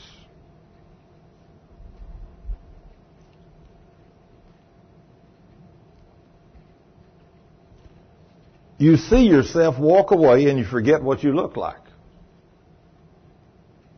But if you keep looking steadily into God's perfect law, the law that sets you free, and if you do what it says and don't forget what you heard, then God will bless you for doing it. Everybody wants to be blessed, don't they? But see, you got to do it God's way. You have to do these things God way. You got to get away from sin and you got to start obeying the Word of God. Now, in the process of obeying God's law, I can guarantee you there will be days that every one of us will yield to the enemy. He knows what our weakness is. He knows exactly what mine are. You think he knows what yours are? Absolutely. No doubt in your mind, is there? Yeah, and something that will be something that would be a weakness to you might not be a weakness to me at all. There is some things the devil couldn't get me on.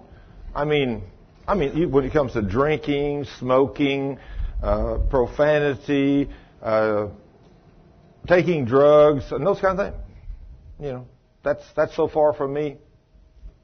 But he does know what my weaknesses are, and I have several. But I don't know anybody in here that doesn't. I mean, just like food, and food not my weakness, you know. I can take it or leave it. Makes no difference to me. I've never had a problem. I worked in a food establishment for years and the most beautiful, wonderful foods all over the place. I could have eaten anything I wanted to, as much of it as it was all free, and I worked there for 29 years. Never gained a pound. Why? Because I didn't ever overeat. When I went in, I sat down and I'd eat a light breakfast, you know, or maybe a real light meal in the afternoon and maybe another real light meal in the afternoon. But if I got on the scales and I usually did this two or three, four times a week. I step up on the scales. If I'm one or two pounds overweight, hey, I stopped eating so much. I cut back and only eat about half what I'd been eating before until I was right back where I wanted to be. And I have maintained this body weight nearly 67 years, you know, and I'm, and I love being this weight. You know, you might say, well, I want to be what I am. That's okay. You can be anywhere you want to, you know. But personally, me, you know, I want to be where I am in my body weight, so that's what I'm going to do to stay there. Somebody else said, well, I don't care if I get overweight or not. Well, that's fine. I don't care if you get overweight or not either. You know, it's your decision to make. You know, but every one of us have things that tempt us. And some people, when it comes to food, just like some people can't get around somebody that's smoking or drinking. They gotta have a cigarette with them and they gotta drink a beer with them. Some people cannot overcome those things. That's where your weakness is. And the devil will butt you right there and he'll see to it that you over drink or overeat or over smoke. And those things will all eventually make you sick and afflict you. We had a man here a few months ago that his wife brought him from Amarillo and pushed him in in a wheelchair before the healing school started. And he had just had surgery, had come out of the hospital, and before they came home, or was going home, brought him by here for me to pray for him. And this guy was 60 years old. He couldn't walk. He was in a wheelchair. His wife was pushing him around everywhere. And I asked him, I said, how have you abused your body? You've just had this surgery. What happened? He said, I have lung cancer. I said, were you a smoker? He said anywhere from two to four packs a day for the last 30 years. Had he abused his body, David? Sure. Yeah. Whose choice was it to do that every day? His. He made the wrong choice. And he did he pay the see the devil knew what his weakness was. Oh, just have another cigarette, it ain't gonna hurt you. Oh yeah. He was just about ready to he couldn't hardly even hold himself up. You know, I mean, he was so weak, and I thought, here he is, 60 years old. 60 years old, this guy to be up dancing a jig at 60. But he can't. He couldn't walk or nothing. He's down because he had abused his body with nicotine. So the devil knows what your weakness is. My dad's weakness, that was my dad's weakness too. He smoked all of his life. All of his life. So, it caused him to have lung cancer and had to take out part of his lungs and all. There's a consequence to abusing your flesh. Of course, back in those days, I didn't have enough faith to know how to pray for dad anyway. So, you know, just, I didn't know anything about these things back in those days.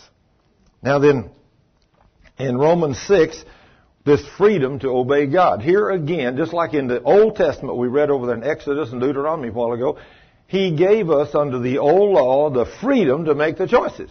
He said if you make the right choice, you'll live a long, healthy life. If you make the wrong choice, it'll bring death and destruction and disaster and, and uh, poverty upon you. But he gave them the choice. Well, in Romans 6, we find out today he gives us as children of God the same choice. Now in Romans 6, 15, he gives us the freedom to obey. It says, so since God's grace has set us free from the law, and praise the Lord for that grace, has set us free from that law, does this mean we can go on sinning? Now, of course not. Absolutely not. If there is a reason why we should not sin, it's because of what Jesus paid the price for us on the cross. So we should not want to sin. He says, of course not. And then he says in verse 16, don't you realize that whatever you choose to obey becomes your master? Whatever you choose. In other words, if I choose alcohol, if I choose sex, out of wedlock, if I choose profanity, if I choose nicotine, if I choose drugs, and of course a multitude of people today are choosing these things. They're choosing them. He says, don't you realize that whatever you choose to obey, it becomes your master? I mean, how, how many people do I see and minister to on a regular basis that say they're Christians that are hung up on some of these sins. And they're doing them every day. Every day. They're doing these things. Well, it's going to bring some kind of a result that you're not going to like. Because the Lord says, if you choose sin, in other words, you can, you have this privilege, you can choose sin which leads to death. Now then, in the process of leading to death, what can sin do? Well, I think about one of Cheryl's favorite stories about the lady in New Orleans, uh, not New Orleans, in Louisiana, the woman that was in her early 60s that was in a wheelchair. And I, when I went down there to minister to these people, we found out that uh, this woman had been in a wheelchair two years, and two years before that, she's in and out of the wheelchair. She's getting weaker and weaker, and then finally, for the last two years, she can't do nothing except just ride around in a wheelchair. And they brought her to church in a wheelchair that night. After service was over, when I ministered to her, I asked her, was she married? And she says, no. My husband died about five years ago. I said, okay. I said, were you perfectly normal all the time your husband was alive? She said, oh yeah. I mean, I was perfectly normal. I could do anything. And I said, well, how long after your husband died did you start getting weaker? Well, she said, uh, well, a year, year and a half, two years. And she said, then it just got worse and worse. And I had to have a wheelchair uh, shortly. Within about a year, a year and a half after he died, I started having to have a wheelchair a little bit. And then it got worse and worse. And by the time uh, about three years had gone by after he died, I had to be in a wheelchair. And so the last two years I've been confined to it. I can't go nowhere, can't walk without a wheelchair. I said, what kind of sin did you get involved in after your husband died? She said, what do you mean? I said, well, you're a woman and you're living alone. Did you get involved in some kind of sex sin? And she said, what? I said, have you had sex since your husband died with somebody that you're not married to? You're not married now, are you? She said, no. He said, well, these are very personal questions. I said, I know. I know. But God knows everything. So I said, have you had sex with anybody since your husband died? She said, well, yeah. I said, okay. I said, and when did it start? Well, she said, a few months after my husband died, the meter reader come by. I said, I got very lonely. I'm sitting out on the porch. I don't have nothing to do. And he comes by and I invite him in for a cup of tea and we talk. I just want a companion to talk to. I mean, she's by herself now. Had a husband all those years. 40 years she was married to this guy. And then he died.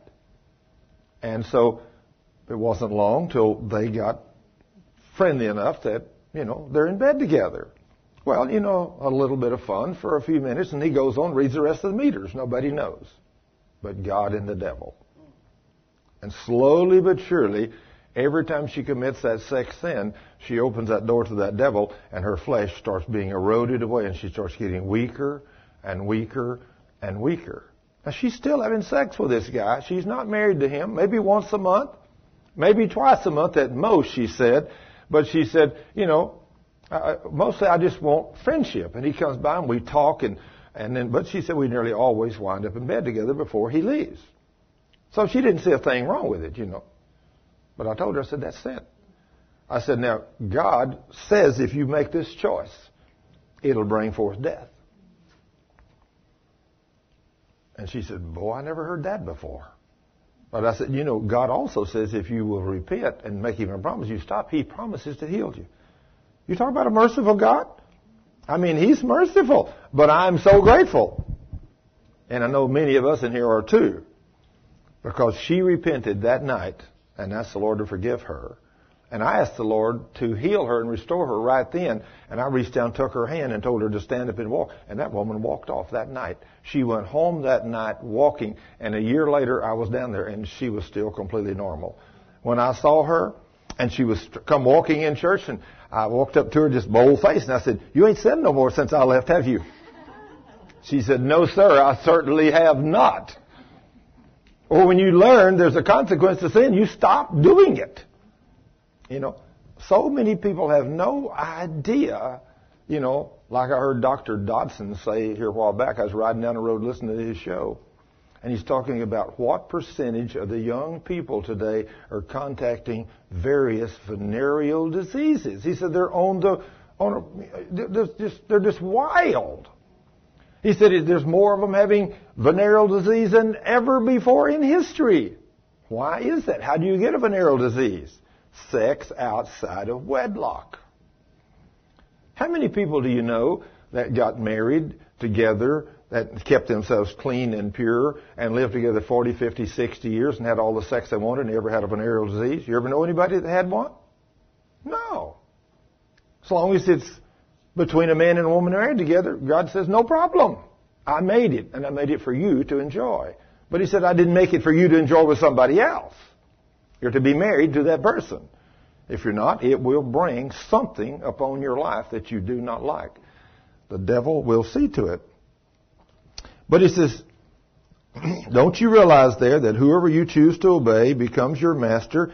You can choose sin, which leads to death. Or you can choose to obey God and receive His approval. Now, when you start choosing sin, it will start bringing some kind of weakness or sickness or disease or torment into your life. It will bring sickness and disease of some kind. And there's so many kinds. I mean, and, and if you haven't read the curses, Dave read just a few of them a while ago. But when you go back to Deuteronomy chapter 28, and you read verse 15 through 65, if you can read all of that without making yourself sick, you're better than me. I can't stand to read those.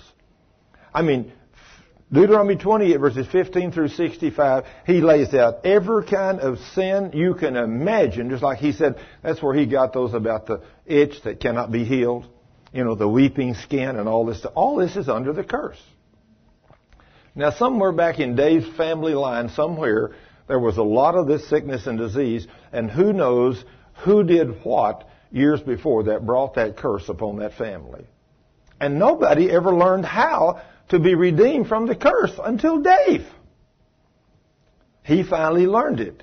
And when he learned it, then he, you notice that he was not going to bring a baby into the world because all the last few generations which had had this, now then when he finds out, I can be healed and I am being healed, now then, him and his wife decide to have a baby. And when that little guy comes into the world, he don't have this disease.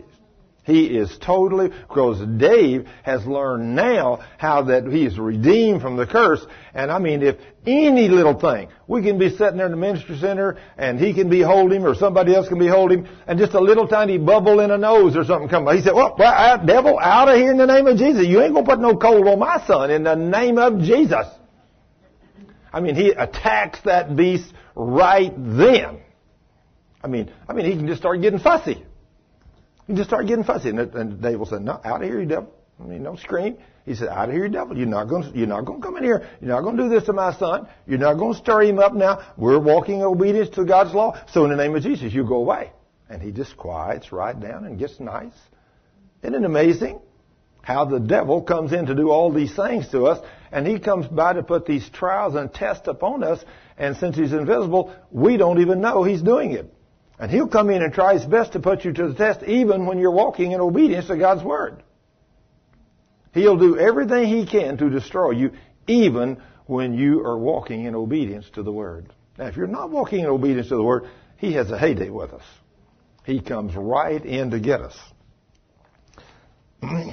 the Lord says there, you can choose sin, which leads to death, or you can choose to obey and receive His approval. Thank God, once you were slaves of sin, but now you have obeyed with all your hearts the new teaching God has given you. Now you are free from sin, your old master, and you have become slaves to your new master, which is righteousness. I wish that was true for all of the church.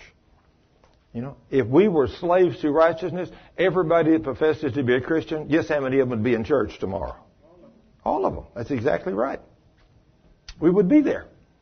We would be reading the Word. We would be the spiritual leaders we're supposed to be. We would be doing what we're supposed to be doing. In verse 19 he says, I speak this way using the illustration of slaves and masters because it is easy to understand. Before you let yourselves be slaves of impurity and lawlessness. How many people do we know that live there today? I mean, you know, you can just go out there and there's sickness and disease and all kinds of stuff and car wrecks out there and everything. It says, now you must choose to be slaves of righteousness so that you will become holy. In those days when you were slaves of sin, you were concerned with doing, you were not concerned with doing what is right. And what was the results? It was not good. It brought sickness and disease upon you since now you are ashamed of the things you need to do, things that end in eternal doom. But now you are free from the power of sin and you have become slaves of God, now you do those things that lead to holiness and result in eternal life. For the wages of sin is death.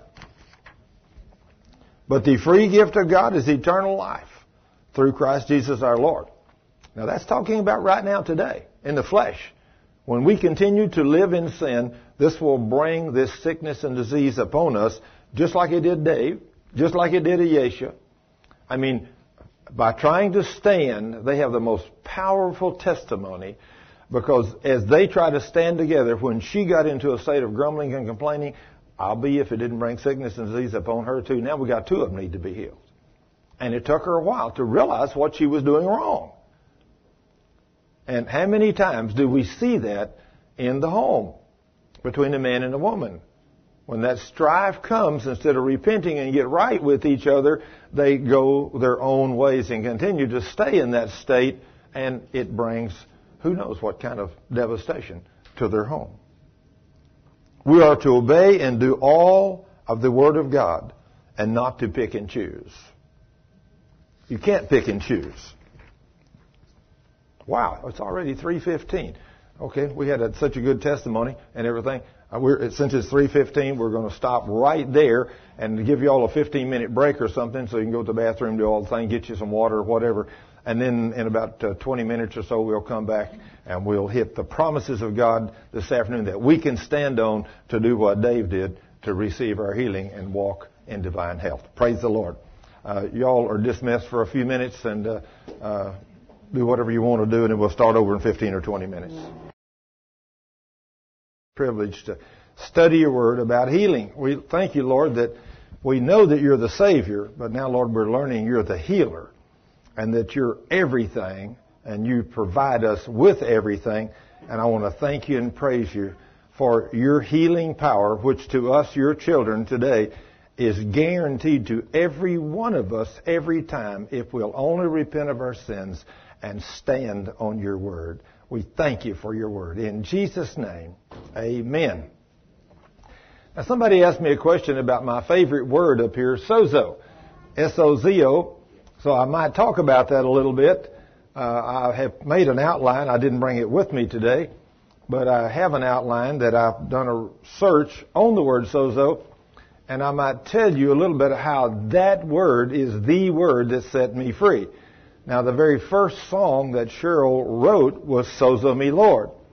And that's the title of our CD, Sozo Me uh, Lord. So what that word means now, uh, sozo in the Greek is translated into English text when you read it. If you read, in if you read a Greek New Testament, every time you come to one of these words, saved, healed, made whole, delivered, or preserved, in the Greek it would be the same word, sozo.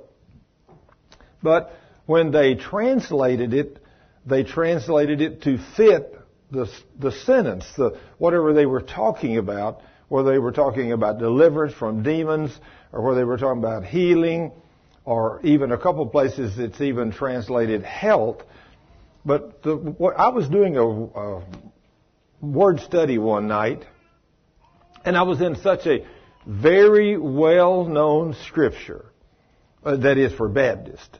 Baptists, we have some scriptures that we know very well. We may not know what they mean, but we at least we studied the Word of God to a degree.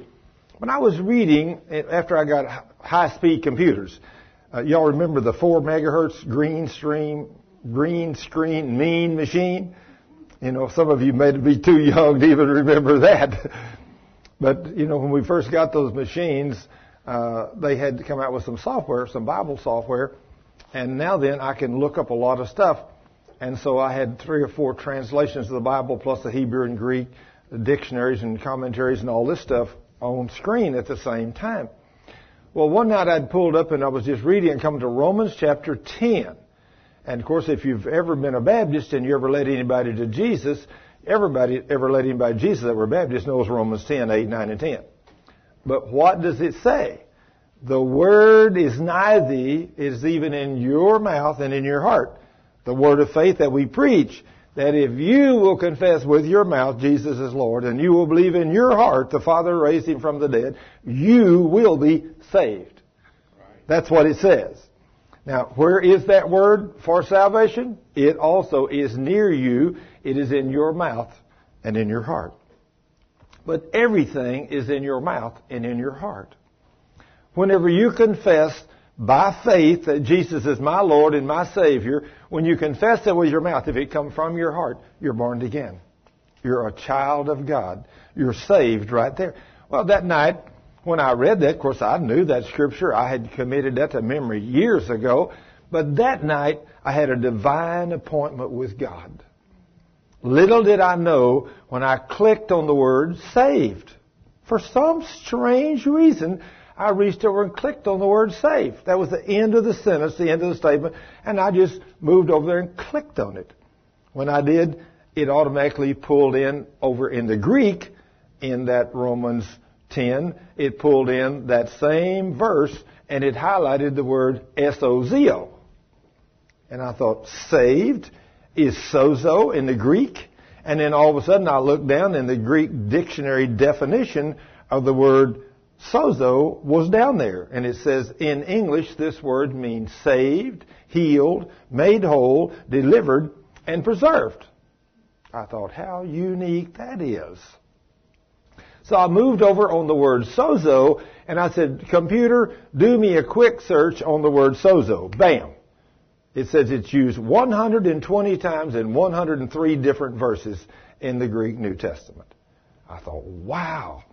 God said in His Word, let everything be confirmed out of the mouths of two or three witnesses. So if He put this thing in here 120 times, He must plan for me to know what it means. You know, I mean, you tell your wife something once, or must put it this way, she tells you once, maybe you get it. But if she tells you twice, she expects you to hear her. But if she speaks a third time, she really means for you to hear her. See, I've been a husband a long time too. See, I know what's going on here. Sometimes we don't hear our wives when they talk. They say things and we don't hear them. Any of you guys have the problem I have? Some of y'all don't, don't have to hold up your hand. You don't have to con- condemn yourself, you know. But that happens to all of us. But if God said in His Word that I put this word in here 120 times, I plan for you to know it's very important. Well, I thought, wow, 120 times in 103 verses. Let me go right back over here to Matthew where the very first one was, and of course it highlighted all these scriptures. I went to the very top one, I highlighted it, and it took me straight to it in the book of Matthew, and I read it. And then I clicked the next and the next and the next. And so for the next several hours, I spent several hours reading every verse in the Greek New Testament that said the, so, had the word sozo in it. One time he would be talking about someone getting saved. One time someone being healed. Someone being made whole. Someone delivered or someone being preserved. And all these things, and, he, and a couple of times even was translated health. I didn't even add that one in there since it was only in there a couple of times. But, you know, those are the five primary ones that it's written. So after I read all of those and had diligently sought the Lord in that, I said, Lord, I mean, you know, when you talk to the Lord, sometimes you don't realize He's there. You know, but I said, Lord, I'm sitting right there and I, I'm looking at my computer screen. I said, Lord, if what I've learned tonight is true, you not only saved me on that cross 2,000 years ago, but you healed me on that cross 2,000 years ago. You delivered me from the devil 2,000 years ago. You made me whole and preserved me on that cross 2,000 years ago. When you've given me everything. And I said, Lord, if that's true, then why in the world have I been sick so many times since I was 11? Because at 11, I accepted you as my Lord and Savior. But from 11 till 40 something, I've been sick a bunch.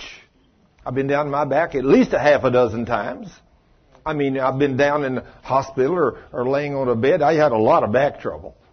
And, you know, I had lots of other trouble and colds and flus and pneumonia. Had double pneumonia a couple of times, and you know, then after I got through the double pneumonia, I coughed for six months. If I'd rolled over my back at night to sleep, immediately when I rolled over my back, I'd go to coughing and gagging and have to get up. And I didn't have a clue Jesus was my healer. I mean, I'm a Christian, but I don't have a clue what belongs to me.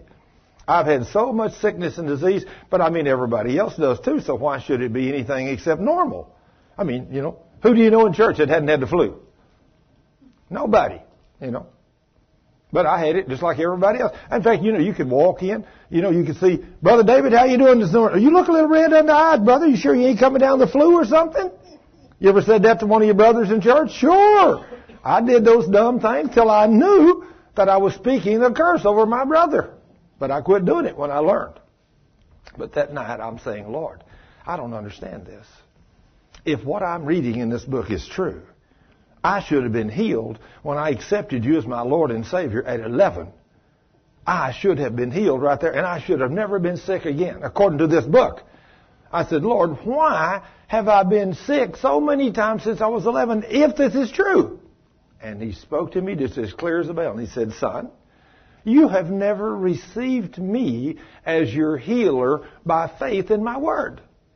I said, Lord, I mean, I heard that audible just like I heard it just then. I said, Lord, I have to do everything by faith? He said, that's the only way you can have it. Does that line up with the word? Sure. Hebrews 11:6. Without faith it's impossible to please the king. But to them that believe that he is, and he is a rewarder of them that diligently seek him. When you begin to learn he is your God, he's your Lord, and when you walk in obedience to his word and you study, he put all the information in there. There's not anything missing out of God's word that you and me need for a prosperous and healthy long life. Not one single thing. But guess what? You have to get in it and dig it out. And it's not easy. I mean, you know, study the Bible. Oh, who can understand the Bible? I read the Bible once and I didn't learn nothing. Well, first thing you need to do is get saved.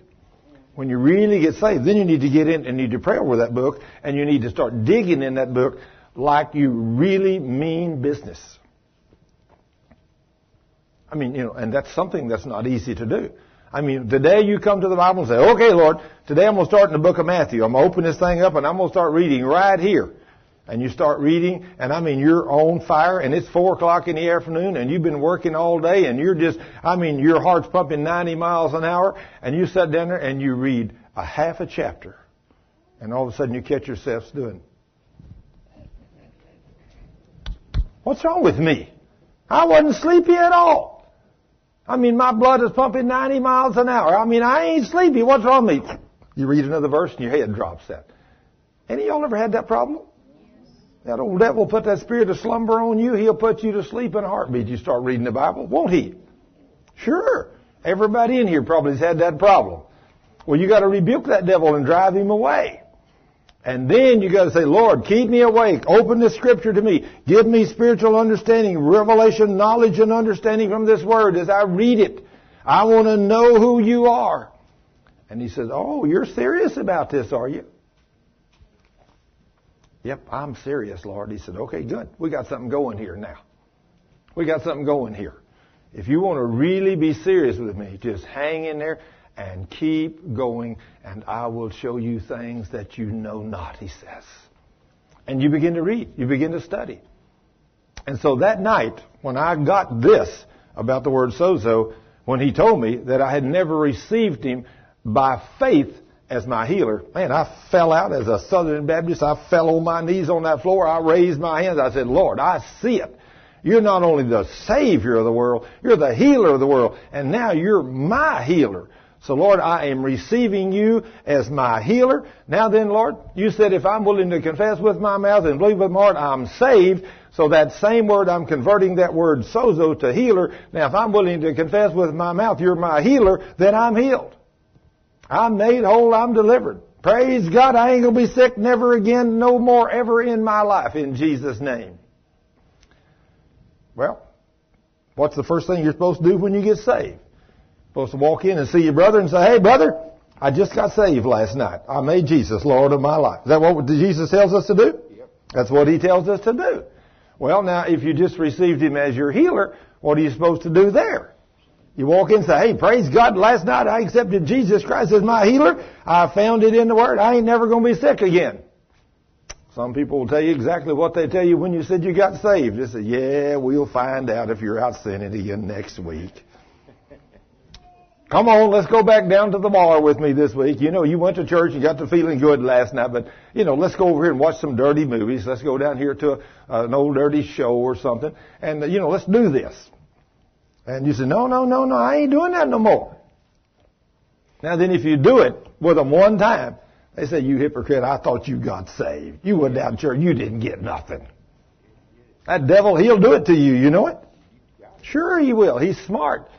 Well, when I walked in the next day at my workplace and walked, come running in the back door, I went up that stairs at the back, and I walked into that computer room where all those men and women was, and I said, Praise God! Y'all are looking at a man that received Jesus Christ as his healer last night, and I ain't never going to be sick again. How do you think that went over, brother? Just like that. That's exactly what they did to me. Exactly. They laughed at me. Oh, Thurman, come on. You've always been a religious fanatic, but now you've dropped off the deep end. You know everybody's going to be sick again. I said, you can be sick if you want to. But Jesus, I learned last night the word sozo. It means He healed me 2,000 years ago and I received Him as my healer. And from this day forth, I am never going to have another sick day in the name of Jesus. And it sure has worked good for a little over 20 years. Not one sick day in a little over 20 years. Is that an awesome thing to find? Oh man. It's awesome to find that and learn it. But just like, like Dave and I, we get a real big joke, uh, you know, whenever he didn't really stand up in the crowd that day.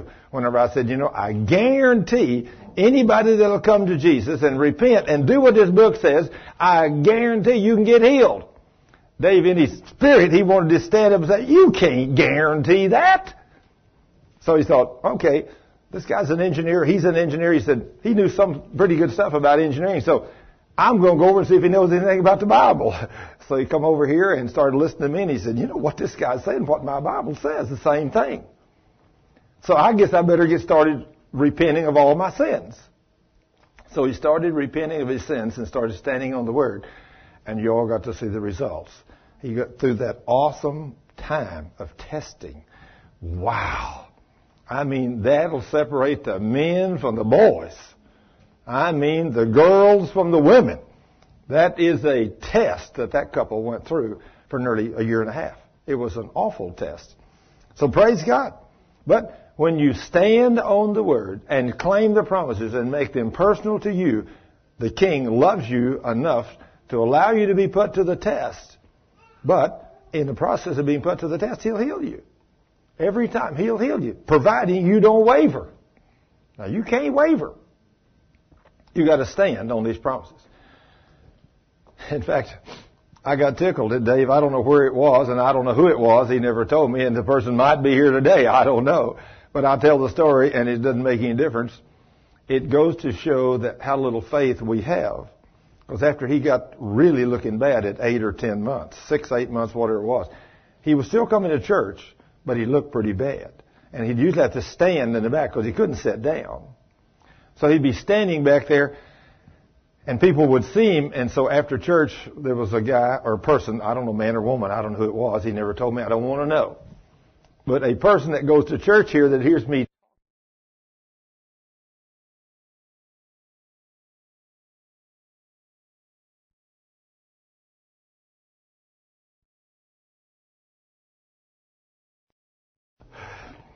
See, we don't really believe the word, do we?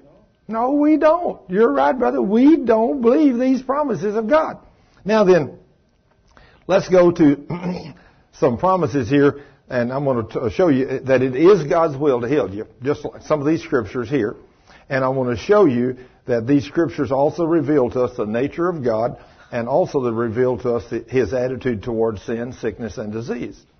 Now, the Bible says, first of all, in the mouths of two or three witnesses, let every word be established.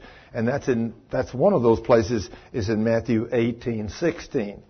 Now in Matthew 18, 16, it, the scripture says, but if he will not hear you, then take with you one or two more, that in the mouths of two or three witnesses every word may be established. Now we don't never take the word of one person, do we? We should not.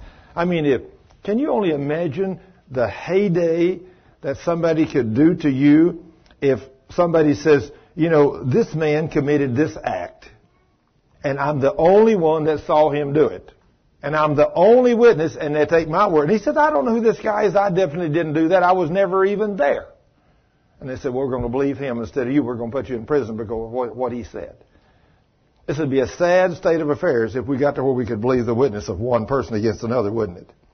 Traffic court. Cop says he's always right and you're always wrong. Yeah. Yeah, that's uh, something. But we do that. But it should be two witnesses. The Lord says two or three witnesses, every word should be established. So let's look at three scriptures that confirms what God's will is for healing. Let's look at these. Now in Isaiah 53 4, in Isaiah 53 4, the Lord says here under the old law, He was talking about the coming Savior that was going to come. In Isaiah 53 4, it said, Surely He hath bore our griefs and carried our sorrows. Now, those two words in the Hebrew, when you go and check out those two words, you'll find out those two words mean pain and sickness. Pain and sickness. So surely He has borne our pain and carried our sickness. But in English, they translated those two words in the Hebrew to mean grief and sorrows. But grief and pain could be the same thing. If you got a lot of pain, you got some grief. You know, but it makes more sense to us when we hear it translated. Many other times that same Hebrew word is translated in the English Bible, and it's translated pain. So this is where, when, by having the scripture on a computer with all these Hebrew and Greek stuff, you can go back through and check and look at all this stuff, and you can see how it's translated many times. And he's carried our sorrows or our sickness, and yet we did esteem him stricken, smitten of God, and afflicted. He was wounded for our transgressions. He was bruised for our iniquities, and the chastisement of our peace was upon him, and with his stripes we are healed. That's good news, isn't it? Now that was written 700 years, over 700 years before Jesus came. The prophet Isaiah is telling us about the coming Messiah and what he's going to do for you and me in the future. That he's going to take all of our griefs and sickness and, and all of our iniquities, all of our transgressions and everything and the chastisement of our peace was on, on him and with his stripes we are healed. It's amazing, you know, what the Lord has put in this book all these years in advance. And so, then we go to Matthew 8:17 in the New Testament, and in the New Testament it is saying this is what was written or spoken by Isaiah the prophet. Verse 17, and back verse 16 says, When evening was come, they brought to him many that were possessed with demons many that were possessed with demons. Now see, when you read that too, you think, well now these people were possessed, so they was totally controlled by demons. But that's not what that means either. When you read that in the Greek, you'll find out that these people were demonized. There's not a human being in the church today that's not demonized. There's demons that come by us on a regular basis that torment us and afflict us and cause us to do all kinds of silly, stupid things. How many of you, how many of you are in total control of yourself all of the time and never fly off the handle, never do anything, never say anything rash, never walk totally in love 24-7? You show me a person like that. Can you do that, young lady? At least you're honest. I ain't never seen nobody that can do that. You know that? Can you do that, brother? No, you can't do that either. So, I mean, so we're normal human beings, right? What is it that changes all of a sudden when something goes wrong like that? A demon came by and demonized you. So, these things, and it says, and when many possessed with demons, and he cast out the spirits with a word. Now, when that demon comes to you and starts demonizing you and tormenting you and trying to put you into grief or pain or whatever, what should we, as children of God, do to that devil? We should speak to him in the name of Jesus. You devil of hell, you come to torment me. You come to put sickness and disease upon me. I'm walking in obedience to God's word. Lord, if I've done anything I don't know what I've done, I repent. Lord, I'm walking holy before you now. I've repented of every sin known and unknown. Now that devil has no authority and power over me, so devil in the name of Jesus, get out. And I am not taking no for an answer. You notice what Ayesha said. She had to learn how to get violent with the devil. You know, you heard her say that Dave would be scratching and scratching and scratching and clawing himself for uh, hours. And he couldn't get no relief. And she had rebuked the devil and commanded him to get his hands off, and he'd be asleep in three or four minutes. Isn't that amazing? Now that's the kind of woman to have, right? That's the kind of mate to have. Especially if you're the one got the problem, right? Well, we don't want to have that problem, do we, brother? No, absolutely not. But when you got a mate that can kick that devil out, I mean, you can see great and wonderful things. We have power over the devil. And then in verse 17, after Jesus said he healed them all, verse 17 says, that it might be fulfilled which was spoken by Isaiah the prophet saying, Himself, Jesus, took our infirmities and bare our sicknesses. That's the same thing we read over there in Isaiah 53 4.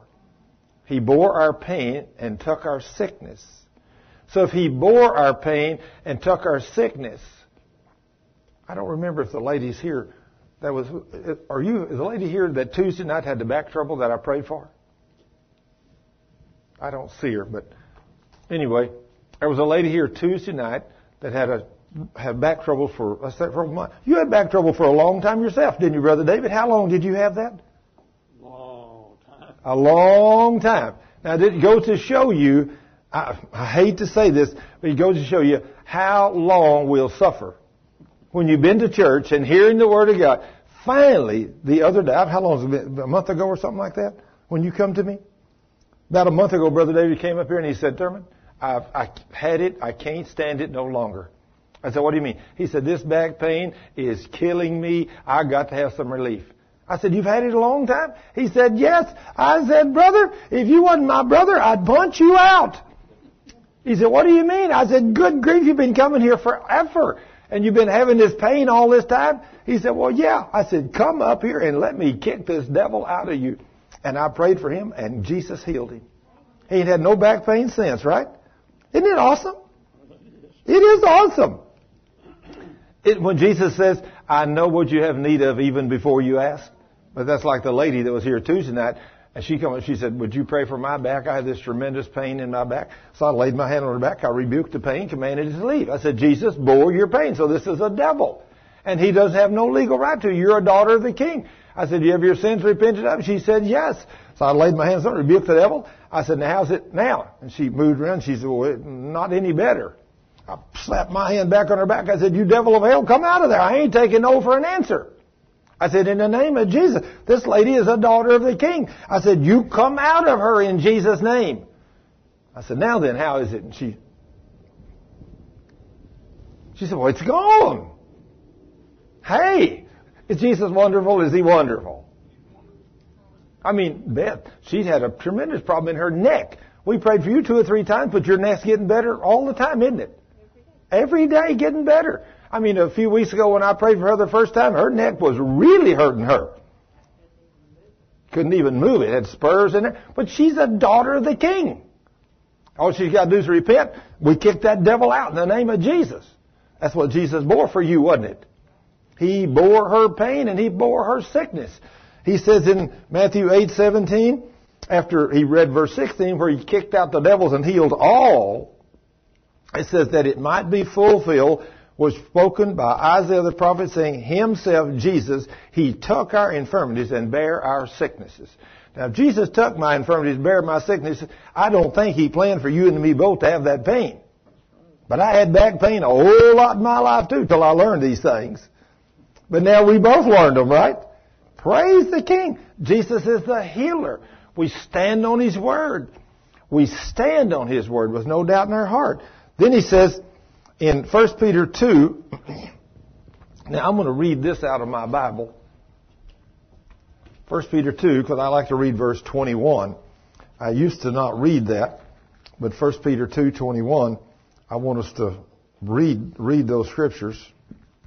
Uh oh I had the place and then lost it. Okay, 1 Peter 2:21. I used to only read verse 24, and then one day the Lord quickened my spirit. And he said, son, when you read 1 Peter 2.24, you really need to start at verse 21. And I thought, oh, wonder what that says. I'd read it lots of times, but it never became a rhema word to me.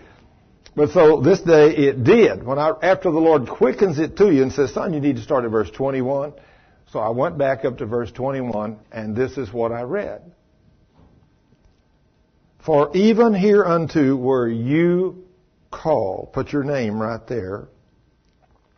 Because Christ also suffered for us, leaving us an example that you should follow his steps. You should follow his steps. Is that going to be a mouthful? Is that going to be a pretty good chore? I'm telling you, it's going to be a very good chore.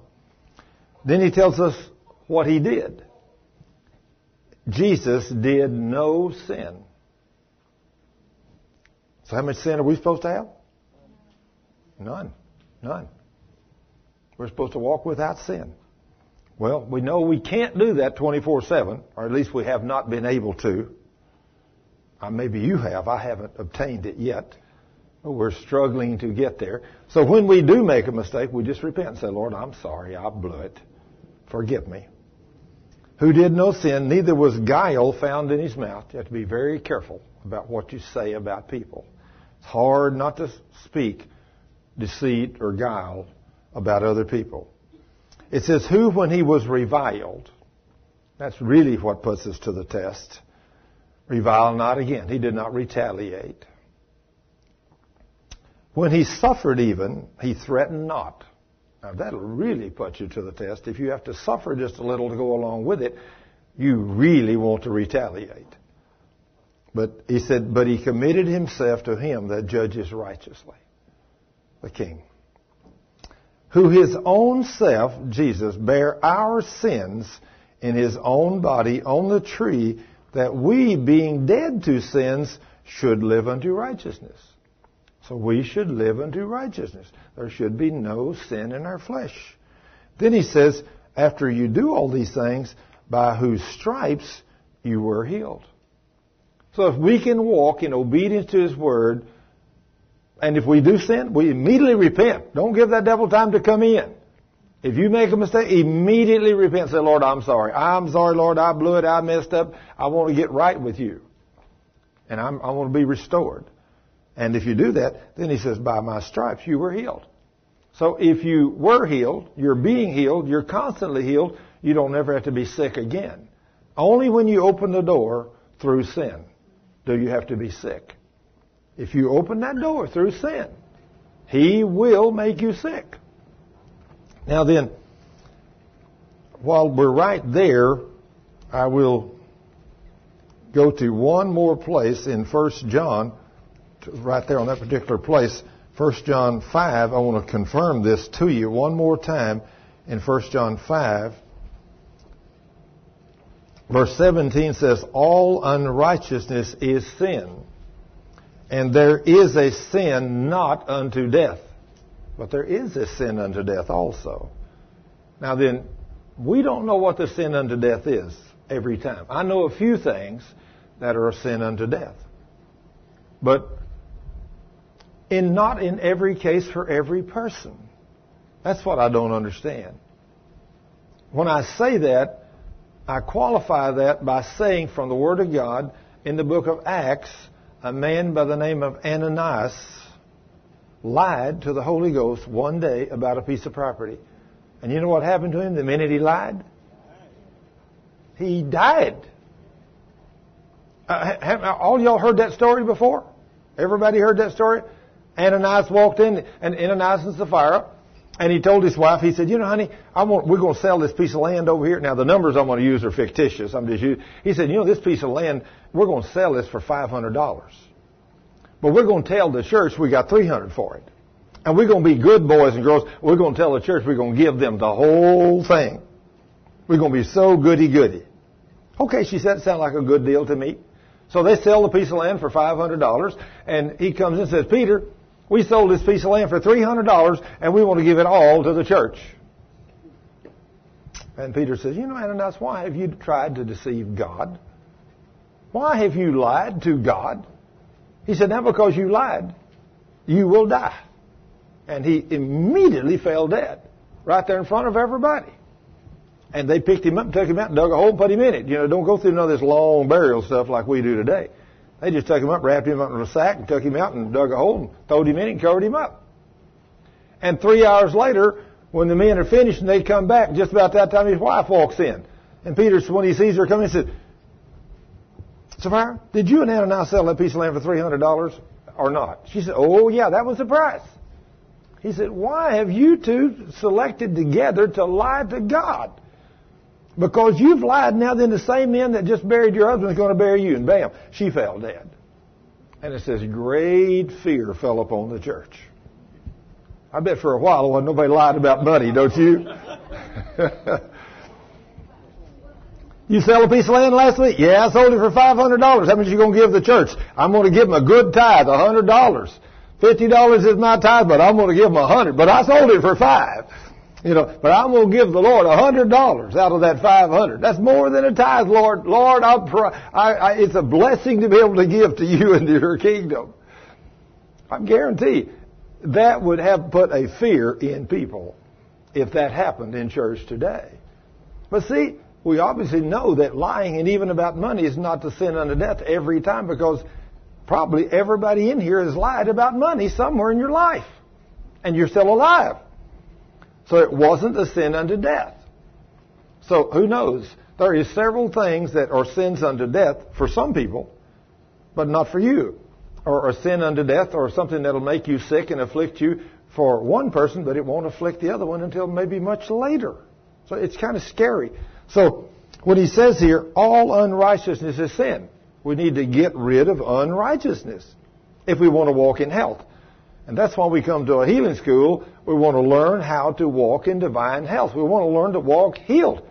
It's a whole lot better to have no sickness and disease than it is to be sick. I know I had all kinds of years of it, and I didn't like it. But the last 20 has been wonderful. No sickness, no disease. But you gotta be a man or a woman of faith to walk there. You can't just flippantly say, well, I'll spend 30 minutes with God this week. No, that won't work. You've got to study a whole lot more than 30 minutes a week. You've got to hide the word in your heart. You've got to spend some serious time with God if you want to walk in divine health. Now verse 18 says, We know that whosoever is born of God does not sin. But he that is begotten of God keeps himself from evil, and then that wicked one cannot touch you. That's really pretty clear, isn't it? So if you're supposed to be a child of God and you don't sin, and if you don't sin, you keep yourself from evil, and then if the devil can't touch you, the wicked one, which is the devil, he can't make you sick. Because the devil is the one that makes us sick. All sickness and disease comes from the devil. He is the author of sickness and disease. I don't care what it is. If it's sickness and disease that's in your flesh, it's from the enemy. God does not make you sick, but the devil does. And the devil does it because of our lack of knowledge of the Word or because of our sin. And of course, both of those boils down to sin. Because God told us in His Word to study His Word. Study, meditate on the Word, day and night. Now then, to, to make the two things that will happen, and this, and we'll go back to the book of Joshua, and Joshua chapter 1 verse 8, he tell, makes this statement to us.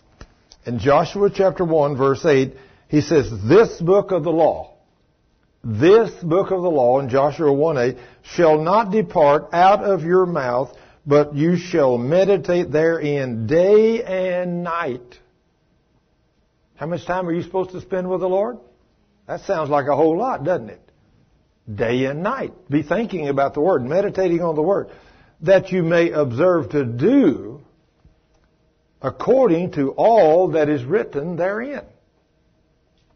For then, after you've done these things, for then you shall make your way prosperous, and then shall you have good success. How many people in life do you know that want to be prosperous and successful? I think that's all of us. I want to be prosperous and successful. He tells me I got to study and meditate on the Word to do it. Now then, when it comes to healing, we all want to be well. Well, we got to go to Proverbs to find out what it takes to be well. Proverbs chapter 4. So when you get to Proverbs chapter 4, over there in Joshua 1:8, he was talking about meditating on the Word of God. Studying it, hiding it in your heart, reading it, listening to it, doing, obeying what it says. Well, in chapter 4 of Proverbs, verse 20, again he's talking about words. My son, attend to my words. The Bible. Incline your ear unto my sayings, and let them not depart from your eyes, but keep them in the midst of your heart. In other words, that sounds to me like keeping the word in you all the time, thinking about it, waking up in the morning, praising the King, quoting the word, meditating on the word of God constantly. And then he says, keep them in the midst of your heart, for they are life, the words of God are life unto those that find them, and health to all your flesh. So what is health and life? The Word of God. It's not going down to the health and wellness center. It's not taking the right kind of drugs. It's hiding the Word of God in your heart. Now, I don't know, some of you may be in the medical profession, but I personally do not know of a single man-made drug that you can take that does not have some kind of a reaction to it. You know, something that can, I mean, you know, I, I, I don't even remember what it was. Somebody brought me a bottle of pills. Other said, would you read the warning on this? And it was, I forget what it was, something. But it says on their warning, this taken could cause explosive diarrhea. Explosive diarrhea? And it was going to take you for something else. I don't know what it was supposed to take care of. But I thought, if this could cause explosive diarrhea, you'd be in trouble if you're driving down the freeway or if you're in a bunch of people and all of a sudden you have explosive diarrhea. What are you going to do? I ain't taking nothing like that. I am not taking that under no conditions. But read other things that this will good for uh, depression, but it can cause, in some cases, heart failure. You've read those kind of things, haven't you, young lady? You know what I mean. So who in the world would want to take something like that? I don't know. Well, I, as far as me, and I'm not going to take them. You know, I had much rather take the Word of God. Now then, let's go on here after we saw what happened in Peter. We know that Jesus was made this sickness and everything. And we know that the Lord has given us a new uh, covenant in these last days, and we know that we get a new spirit when we're born again, because he tells us in 2 Corinthians chapter 5 verse 17, Therefore if any man is in Christ, he is a new creature, old things are passed away, behold all things are become new. Now it is God's will to heal you because sickness comes from the devil. I want you to notice in these next few verses that these people were bound or oppressed by the devil in Acts 10:38. Think about this in Acts 10:38. How God anointed Jesus of Nazareth with the Holy Ghost and with power, who went about doing good and healing all that were oppressed of the devil, for God was with him. What do you have to have to get rid of the devil? The Holy Ghost. The Holy Spirit. If the Holy Spirit comes upon you, when He does come upon you, you can see some of the most awesome things you've ever seen in your life. I mean, I think about one night when the Holy Spirit came upon me. I'd been teaching the Word of God about two hours, and I was down in Louisiana, and they brought a woman came up there shaking with both hands, and I said, "Ma'am, what's wrong with you?" And she said, "I have lupus and Parkinson." And I just reached up and laid my hand on her shoulder and said, "In the name of Jesus," and that's all I had to say. And bam, her hands as solid as a rock that woman was instantly healed of Parkinson's and lupus right there, just like that. I, but it didn't stop there. I mean, when I sensed that, I thought, wow, this is awesome, Lord. The gift of healing or the gift of miracles that just come upon me, Lord. I, you don't know how long this is going to last. So I run to the man sitting right here with both legs sticking straight out with steel braces. I said, what's wrong with you? He said, 21 months ago, a tree fell over a tractor and I was riding it and he crushed both of my legs and I've not walked a step in 21 months. And they say I'll never walk again. I said, but Jesus said in John 14, 13, anything we ask the Father in the name of Jesus, He will do. Do you believe that? He said, I do. I knelt on the floor, put my hands on him. I asked the Father in Jesus' name to do a complete healing on his knees. Then I told him, take the steel off and throw it away and stand up and walk. And in two minutes, that guy's running up down the aisles of that church screaming, God is awesome. What do you need to make these things work? The Holy Ghost. What did Jesus, what did God anoint Jesus with? The Holy Ghost and with power. When that same Holy Spirit comes upon you and me today, we can do the same kind of things. We ought to be seeking Him. We ought to ask Him every morning, Lord, fill me today with that Holy Spirit and power. I want to be used of you for your glory. Ask Him every day to fill you with that. And then say, Lord, as I go, use me today for your glory. I want to do something wonderful for Jesus today. And if you'll ask Him, He will. You'll get to see Him do great things. I want you to see this devil in Luke chapter 13 verse 16. In Luke 13, 16, Jesus said, And ought not this woman, being a daughter of Abraham, whom Satan has bound, lo, these 18 years be loosed from this bond on the Sabbath day. Now, according to the scripture, who had bound this woman? Satan, the devil. See, he's invisible, but he goes inside of your body, and this woman was all bowed over and bent over, and she could in no wise loose herself. But Jesus, anointed with the Holy Ghost and power, laid his hands on her and said, Be loosed from your infirmity. And when he said, Be loosed in, from your infirmity, that devil left her, and the minute that devil left her, did he have to pray for her healing? No. He just told that devil to leave.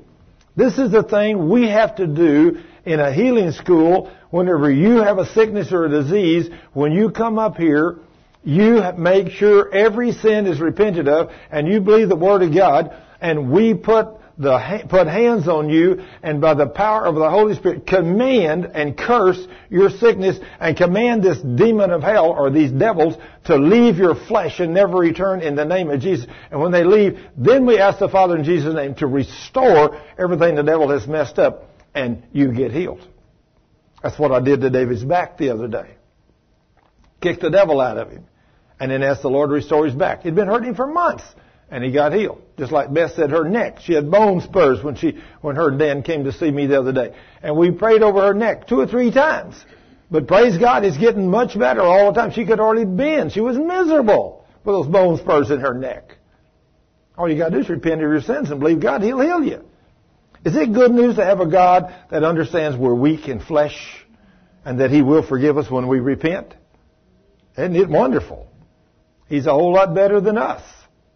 Some of us, we won't go there.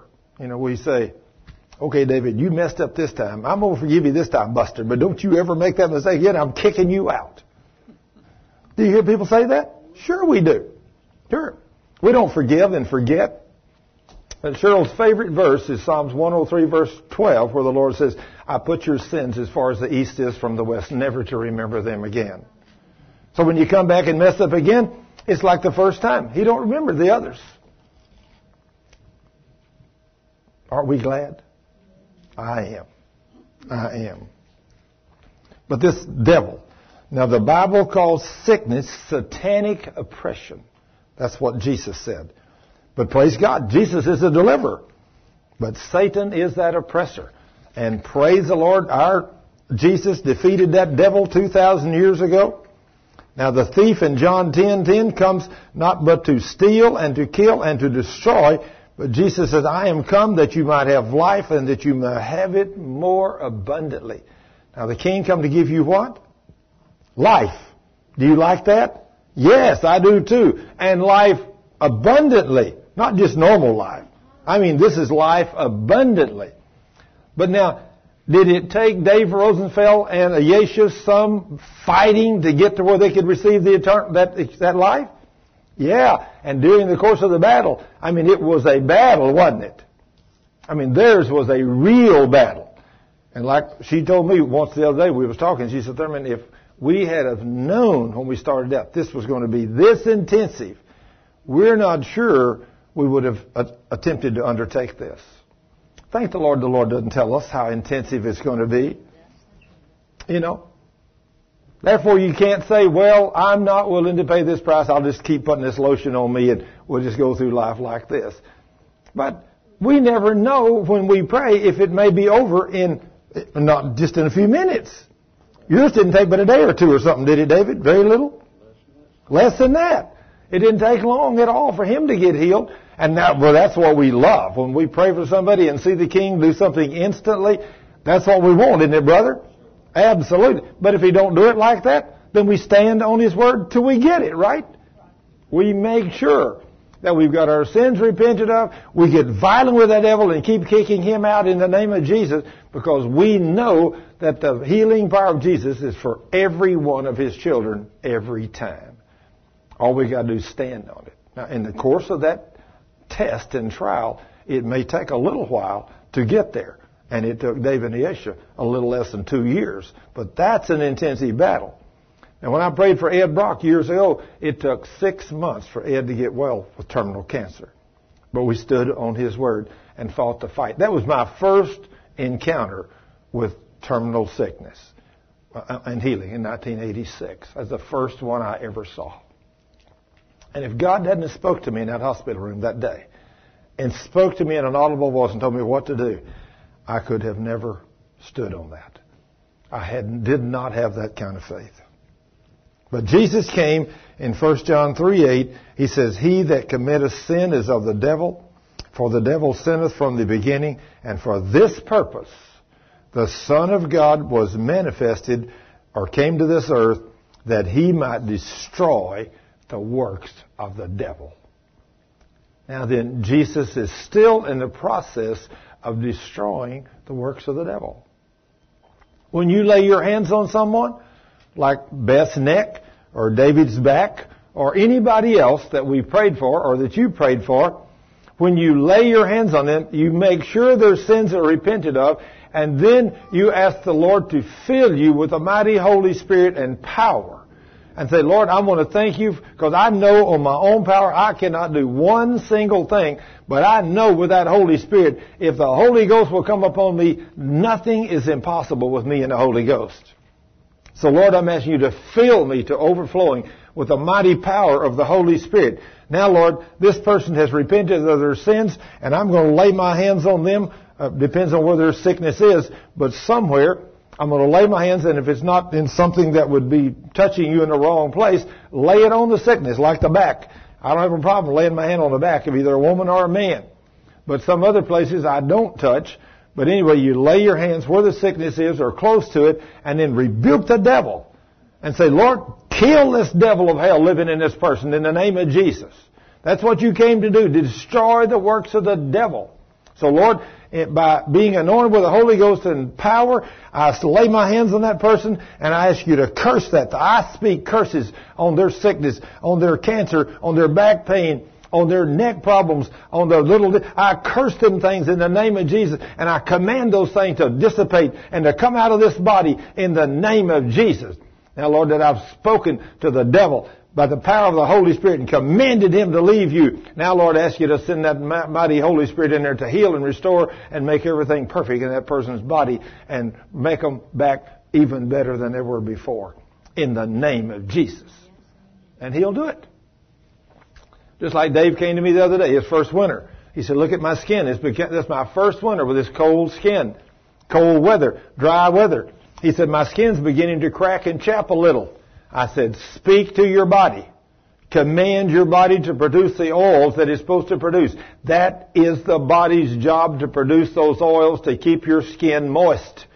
Speak to it. Command it to do it in the name of Jesus. So he started speaking to his body. And it just in two or three days, all of the uh, chapness and everything went away.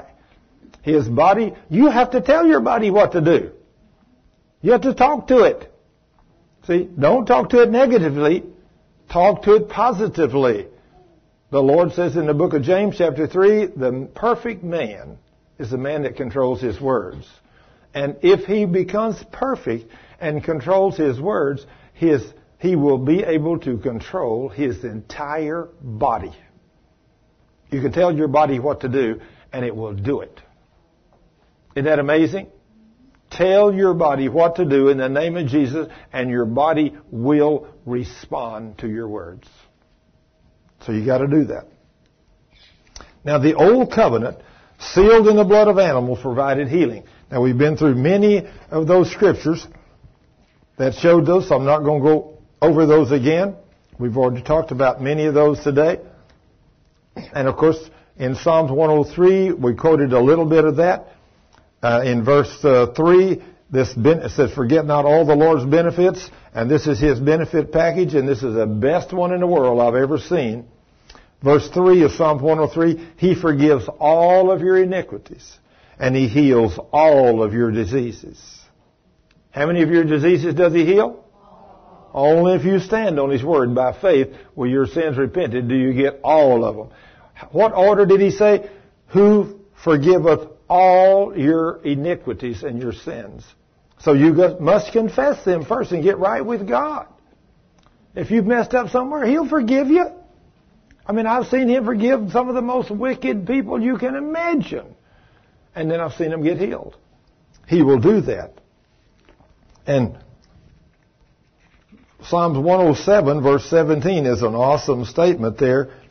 It said, fools because of their transgressions and because of their iniquities are afflicted. That's pretty clear, isn't it? Fools.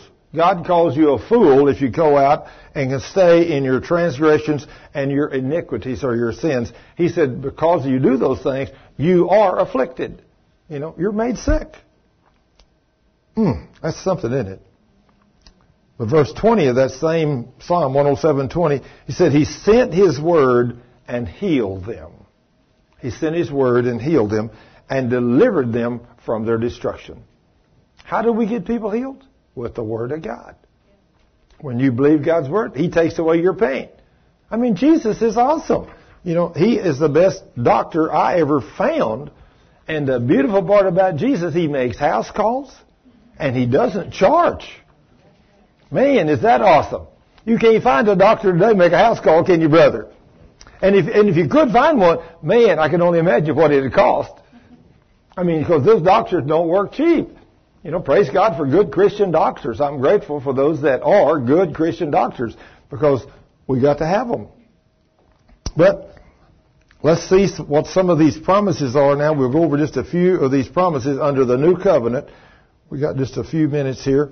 Let's hit a few of these. In Mark 11, I want you to see under the new covenant some of these mighty promises that God has given us that so many people in the church today do not believe these promises. But these things are powerful. One of them was the one Dave used up there, Mark 11:24.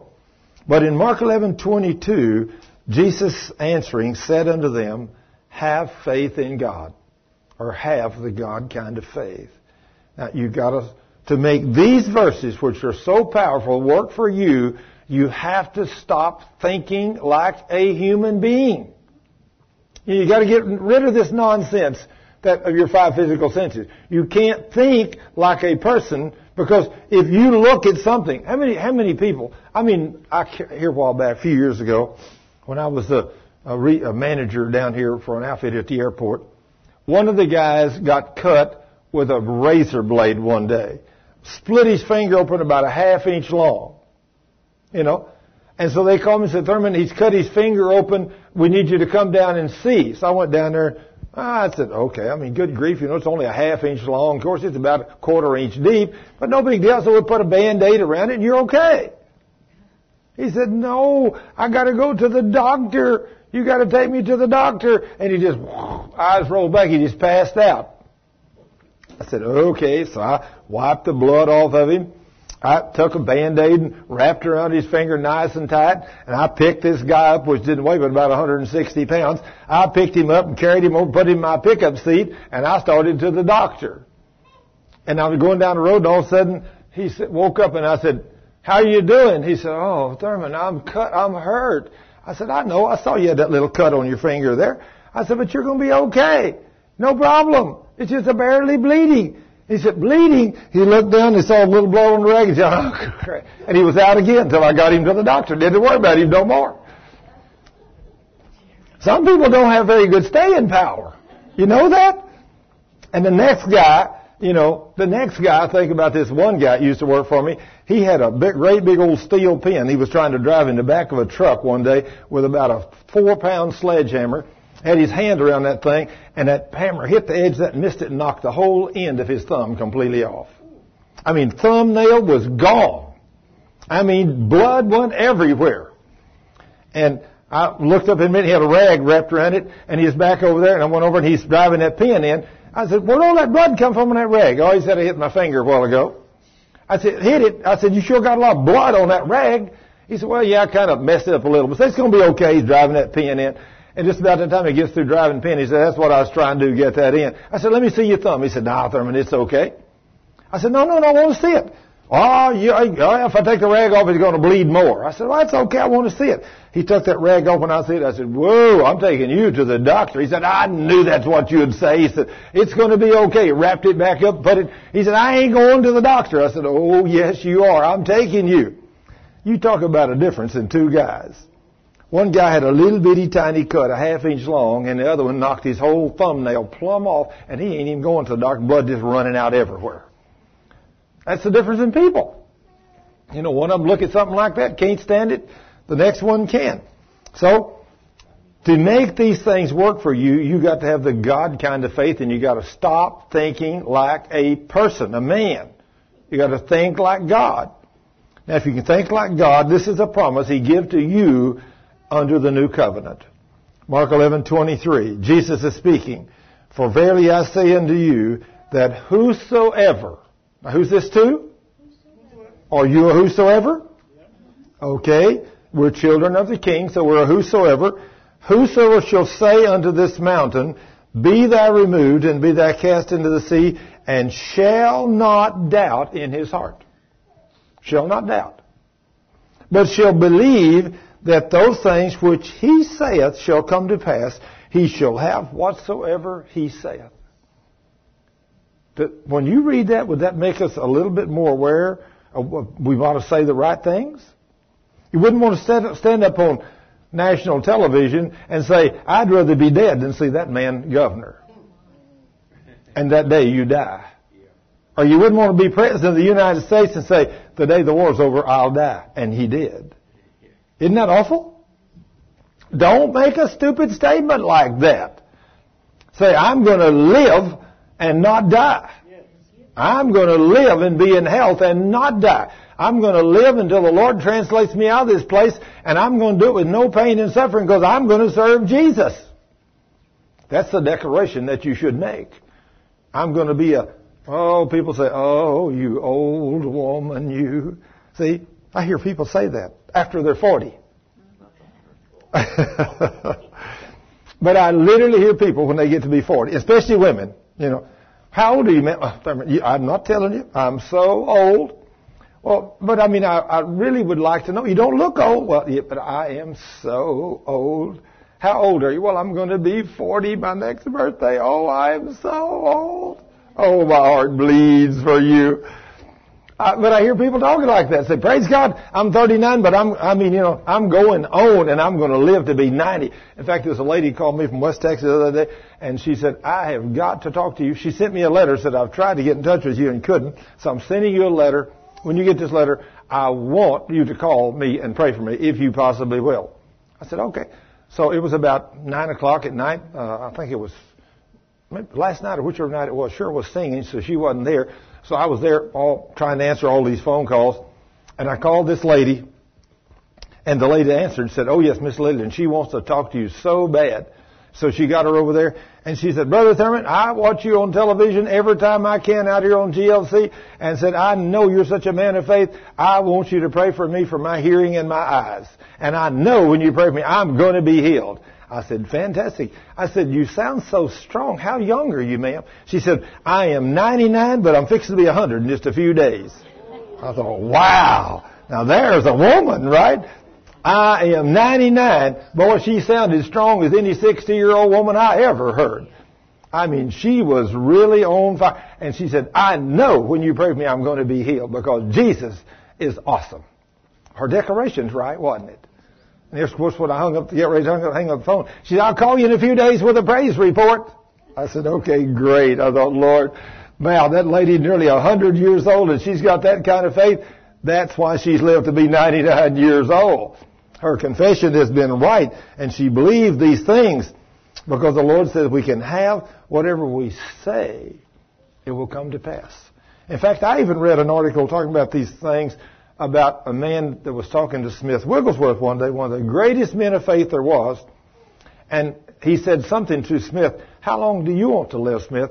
He said, well, if the Lord just give me 15 more years, I'll be okay. Now, he made that statement, and at 87, and they went back and checked from the day he said that to the day he stepped up on that pulpit to preach, when he was 87, was 15 years later exactly, and he dropped dead.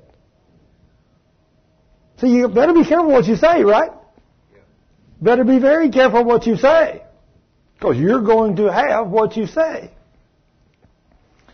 Your tongue, life and death in the power of the tongue.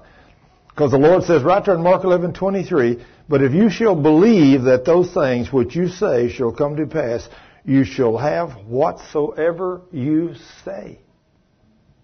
That should change what we say.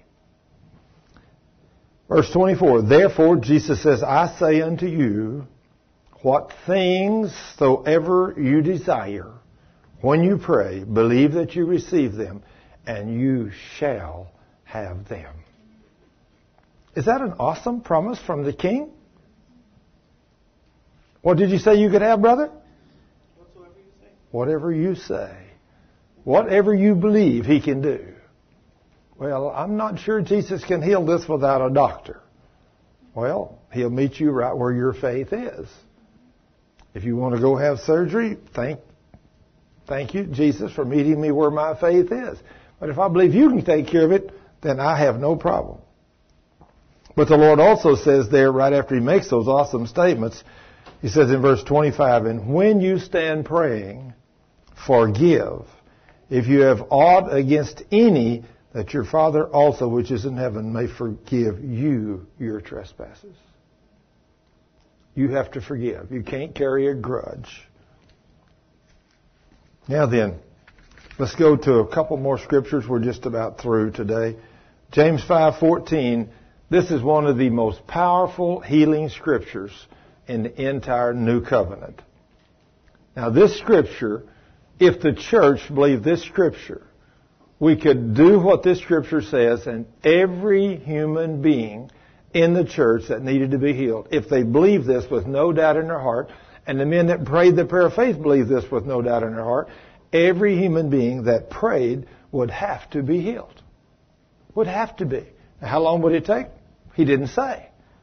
He just says it will happen. But listen, I've used this verse many times and seen many people miraculously healed. Some of them in short term, some of them in long term, but seen them get healed.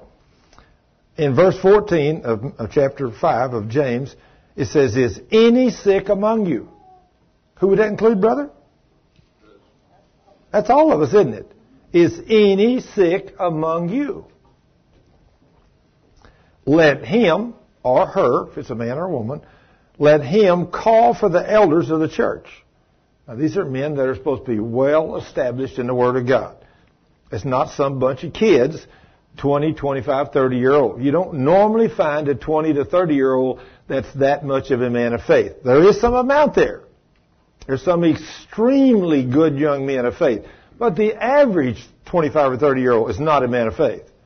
When I was 30 years old, I didn't know what faith, I couldn't spell the word faith. You know, seriously.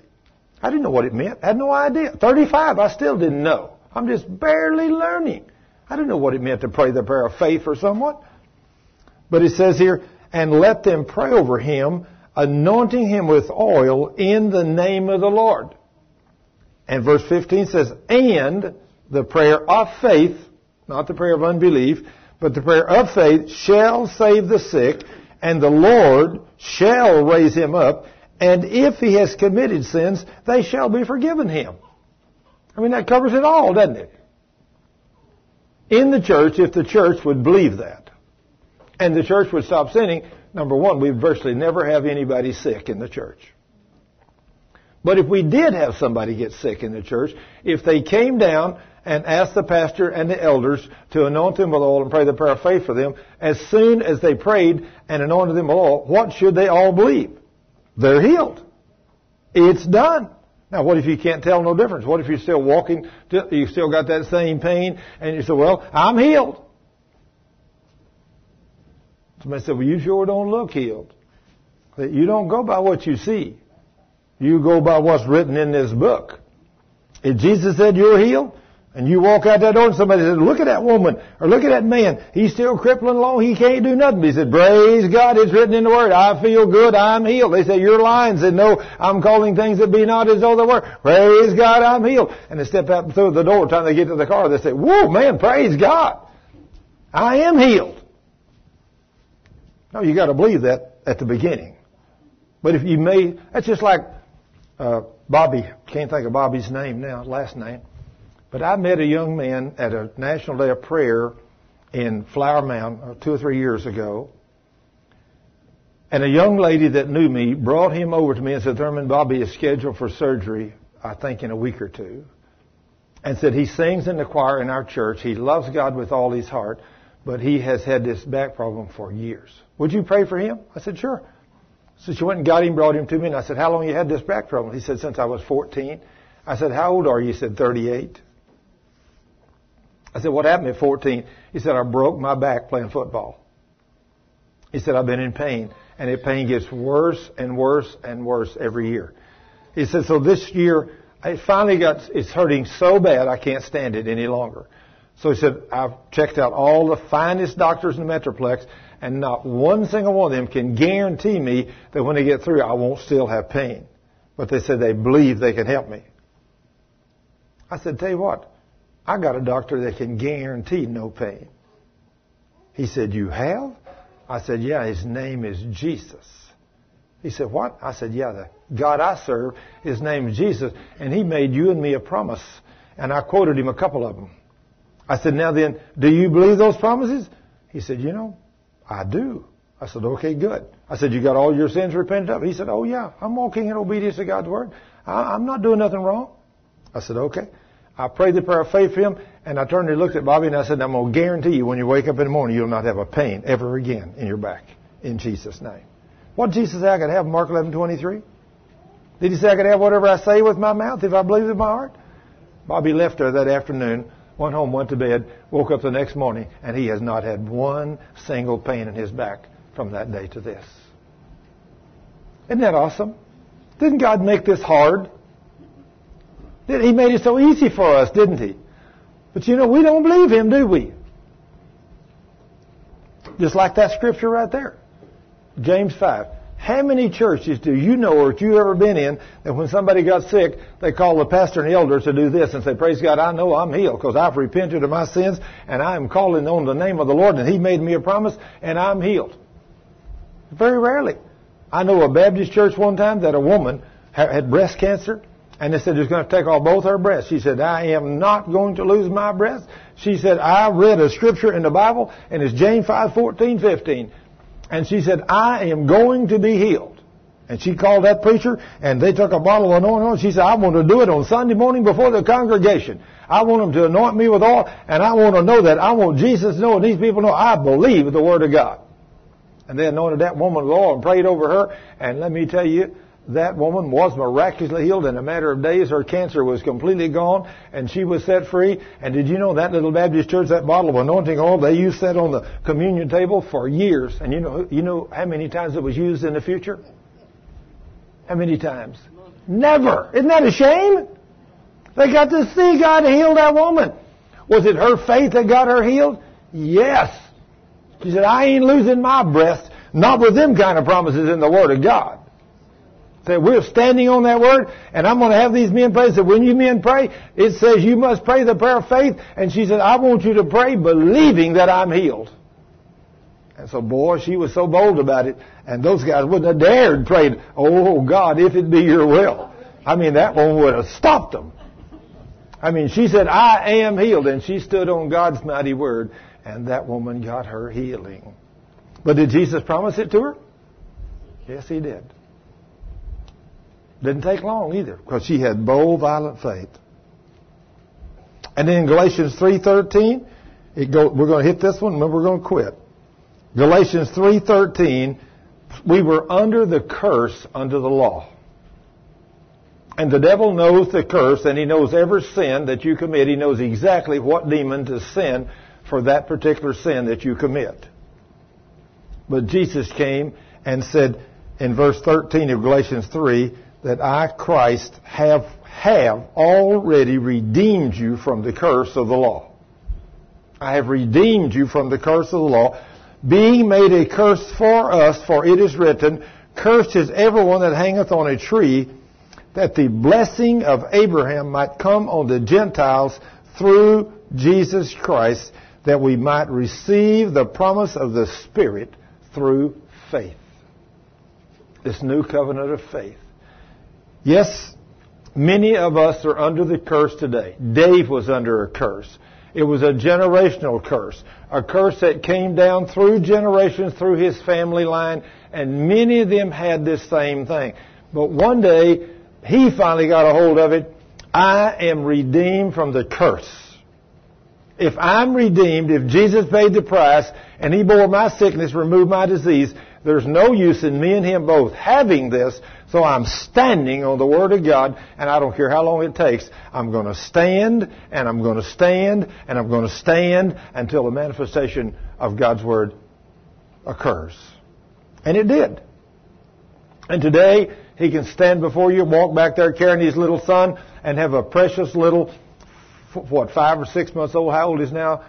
Five months, four or five months old? Have a precious little boy that is totally, perfectly, beautifully, normally well with no sickness and disease. It's wonderful to learn these things, what God done for us. But when we repent of our sins and we curse these devils of hell and drive them out, they have to leave. Now the thing you have to remember as a Christian, if one of these devils come to you to put something on you, don't receive it. You don't have to have somebody else to go with you. I mean, if, if you're a woman that's married, you need your husband. You need him to pray for you because he's your priest. And he will pray for you and God will heal you. Now, if you're somewhere where you can't get to him and it's life threatening, you can pray for yourself.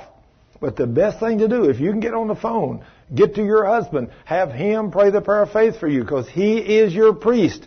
And the Word of God says, God made the woman for the man, and every woman is to be subject, every wife is to be subject to her husband. A woman ought to be subject to no man unless she's married to him. But if she's married to him, she's got to be subject to him. And then if she's is subject to him, and he's walking in obedience to the word, then anytime she has a need, he can pray for her, and God will heal her. And usually it'll happen instantly. Not every time. Depends on what they have but He will do that for you many times.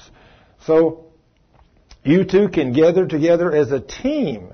If both of you are walking in obedience, and when you need to pray about something on either one of you or for one of your children, Jesus said in Matthew 18, 19 that if two of you on earth agree about anything you ask me for, it shall be done for you by my Father which is in heaven. Did he not? Yes, he did that. Cheryl and I've used that verse, I don't even know how many times we've used a prayer of agreement for people. Many, many times we've used that verse, and it heals people. Well, we come to another end of another healing school. Father, in the name of Jesus, I want to thank you for these great and awesome promises that you've given us in your word. I thank you for all these wonderful healings that you've done over the years, the ones you've done quickly, those you've done over long term.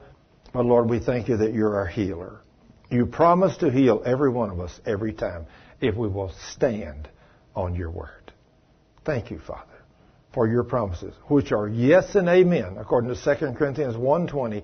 All the promises of God in Christ are yes every time.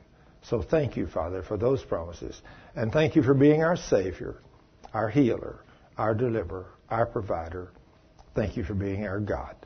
And we worship you and praise you and thank you for the privilege to have another day to serve you. In Jesus' name, Lord, thank you for healing the people today. In Jesus' name, amen.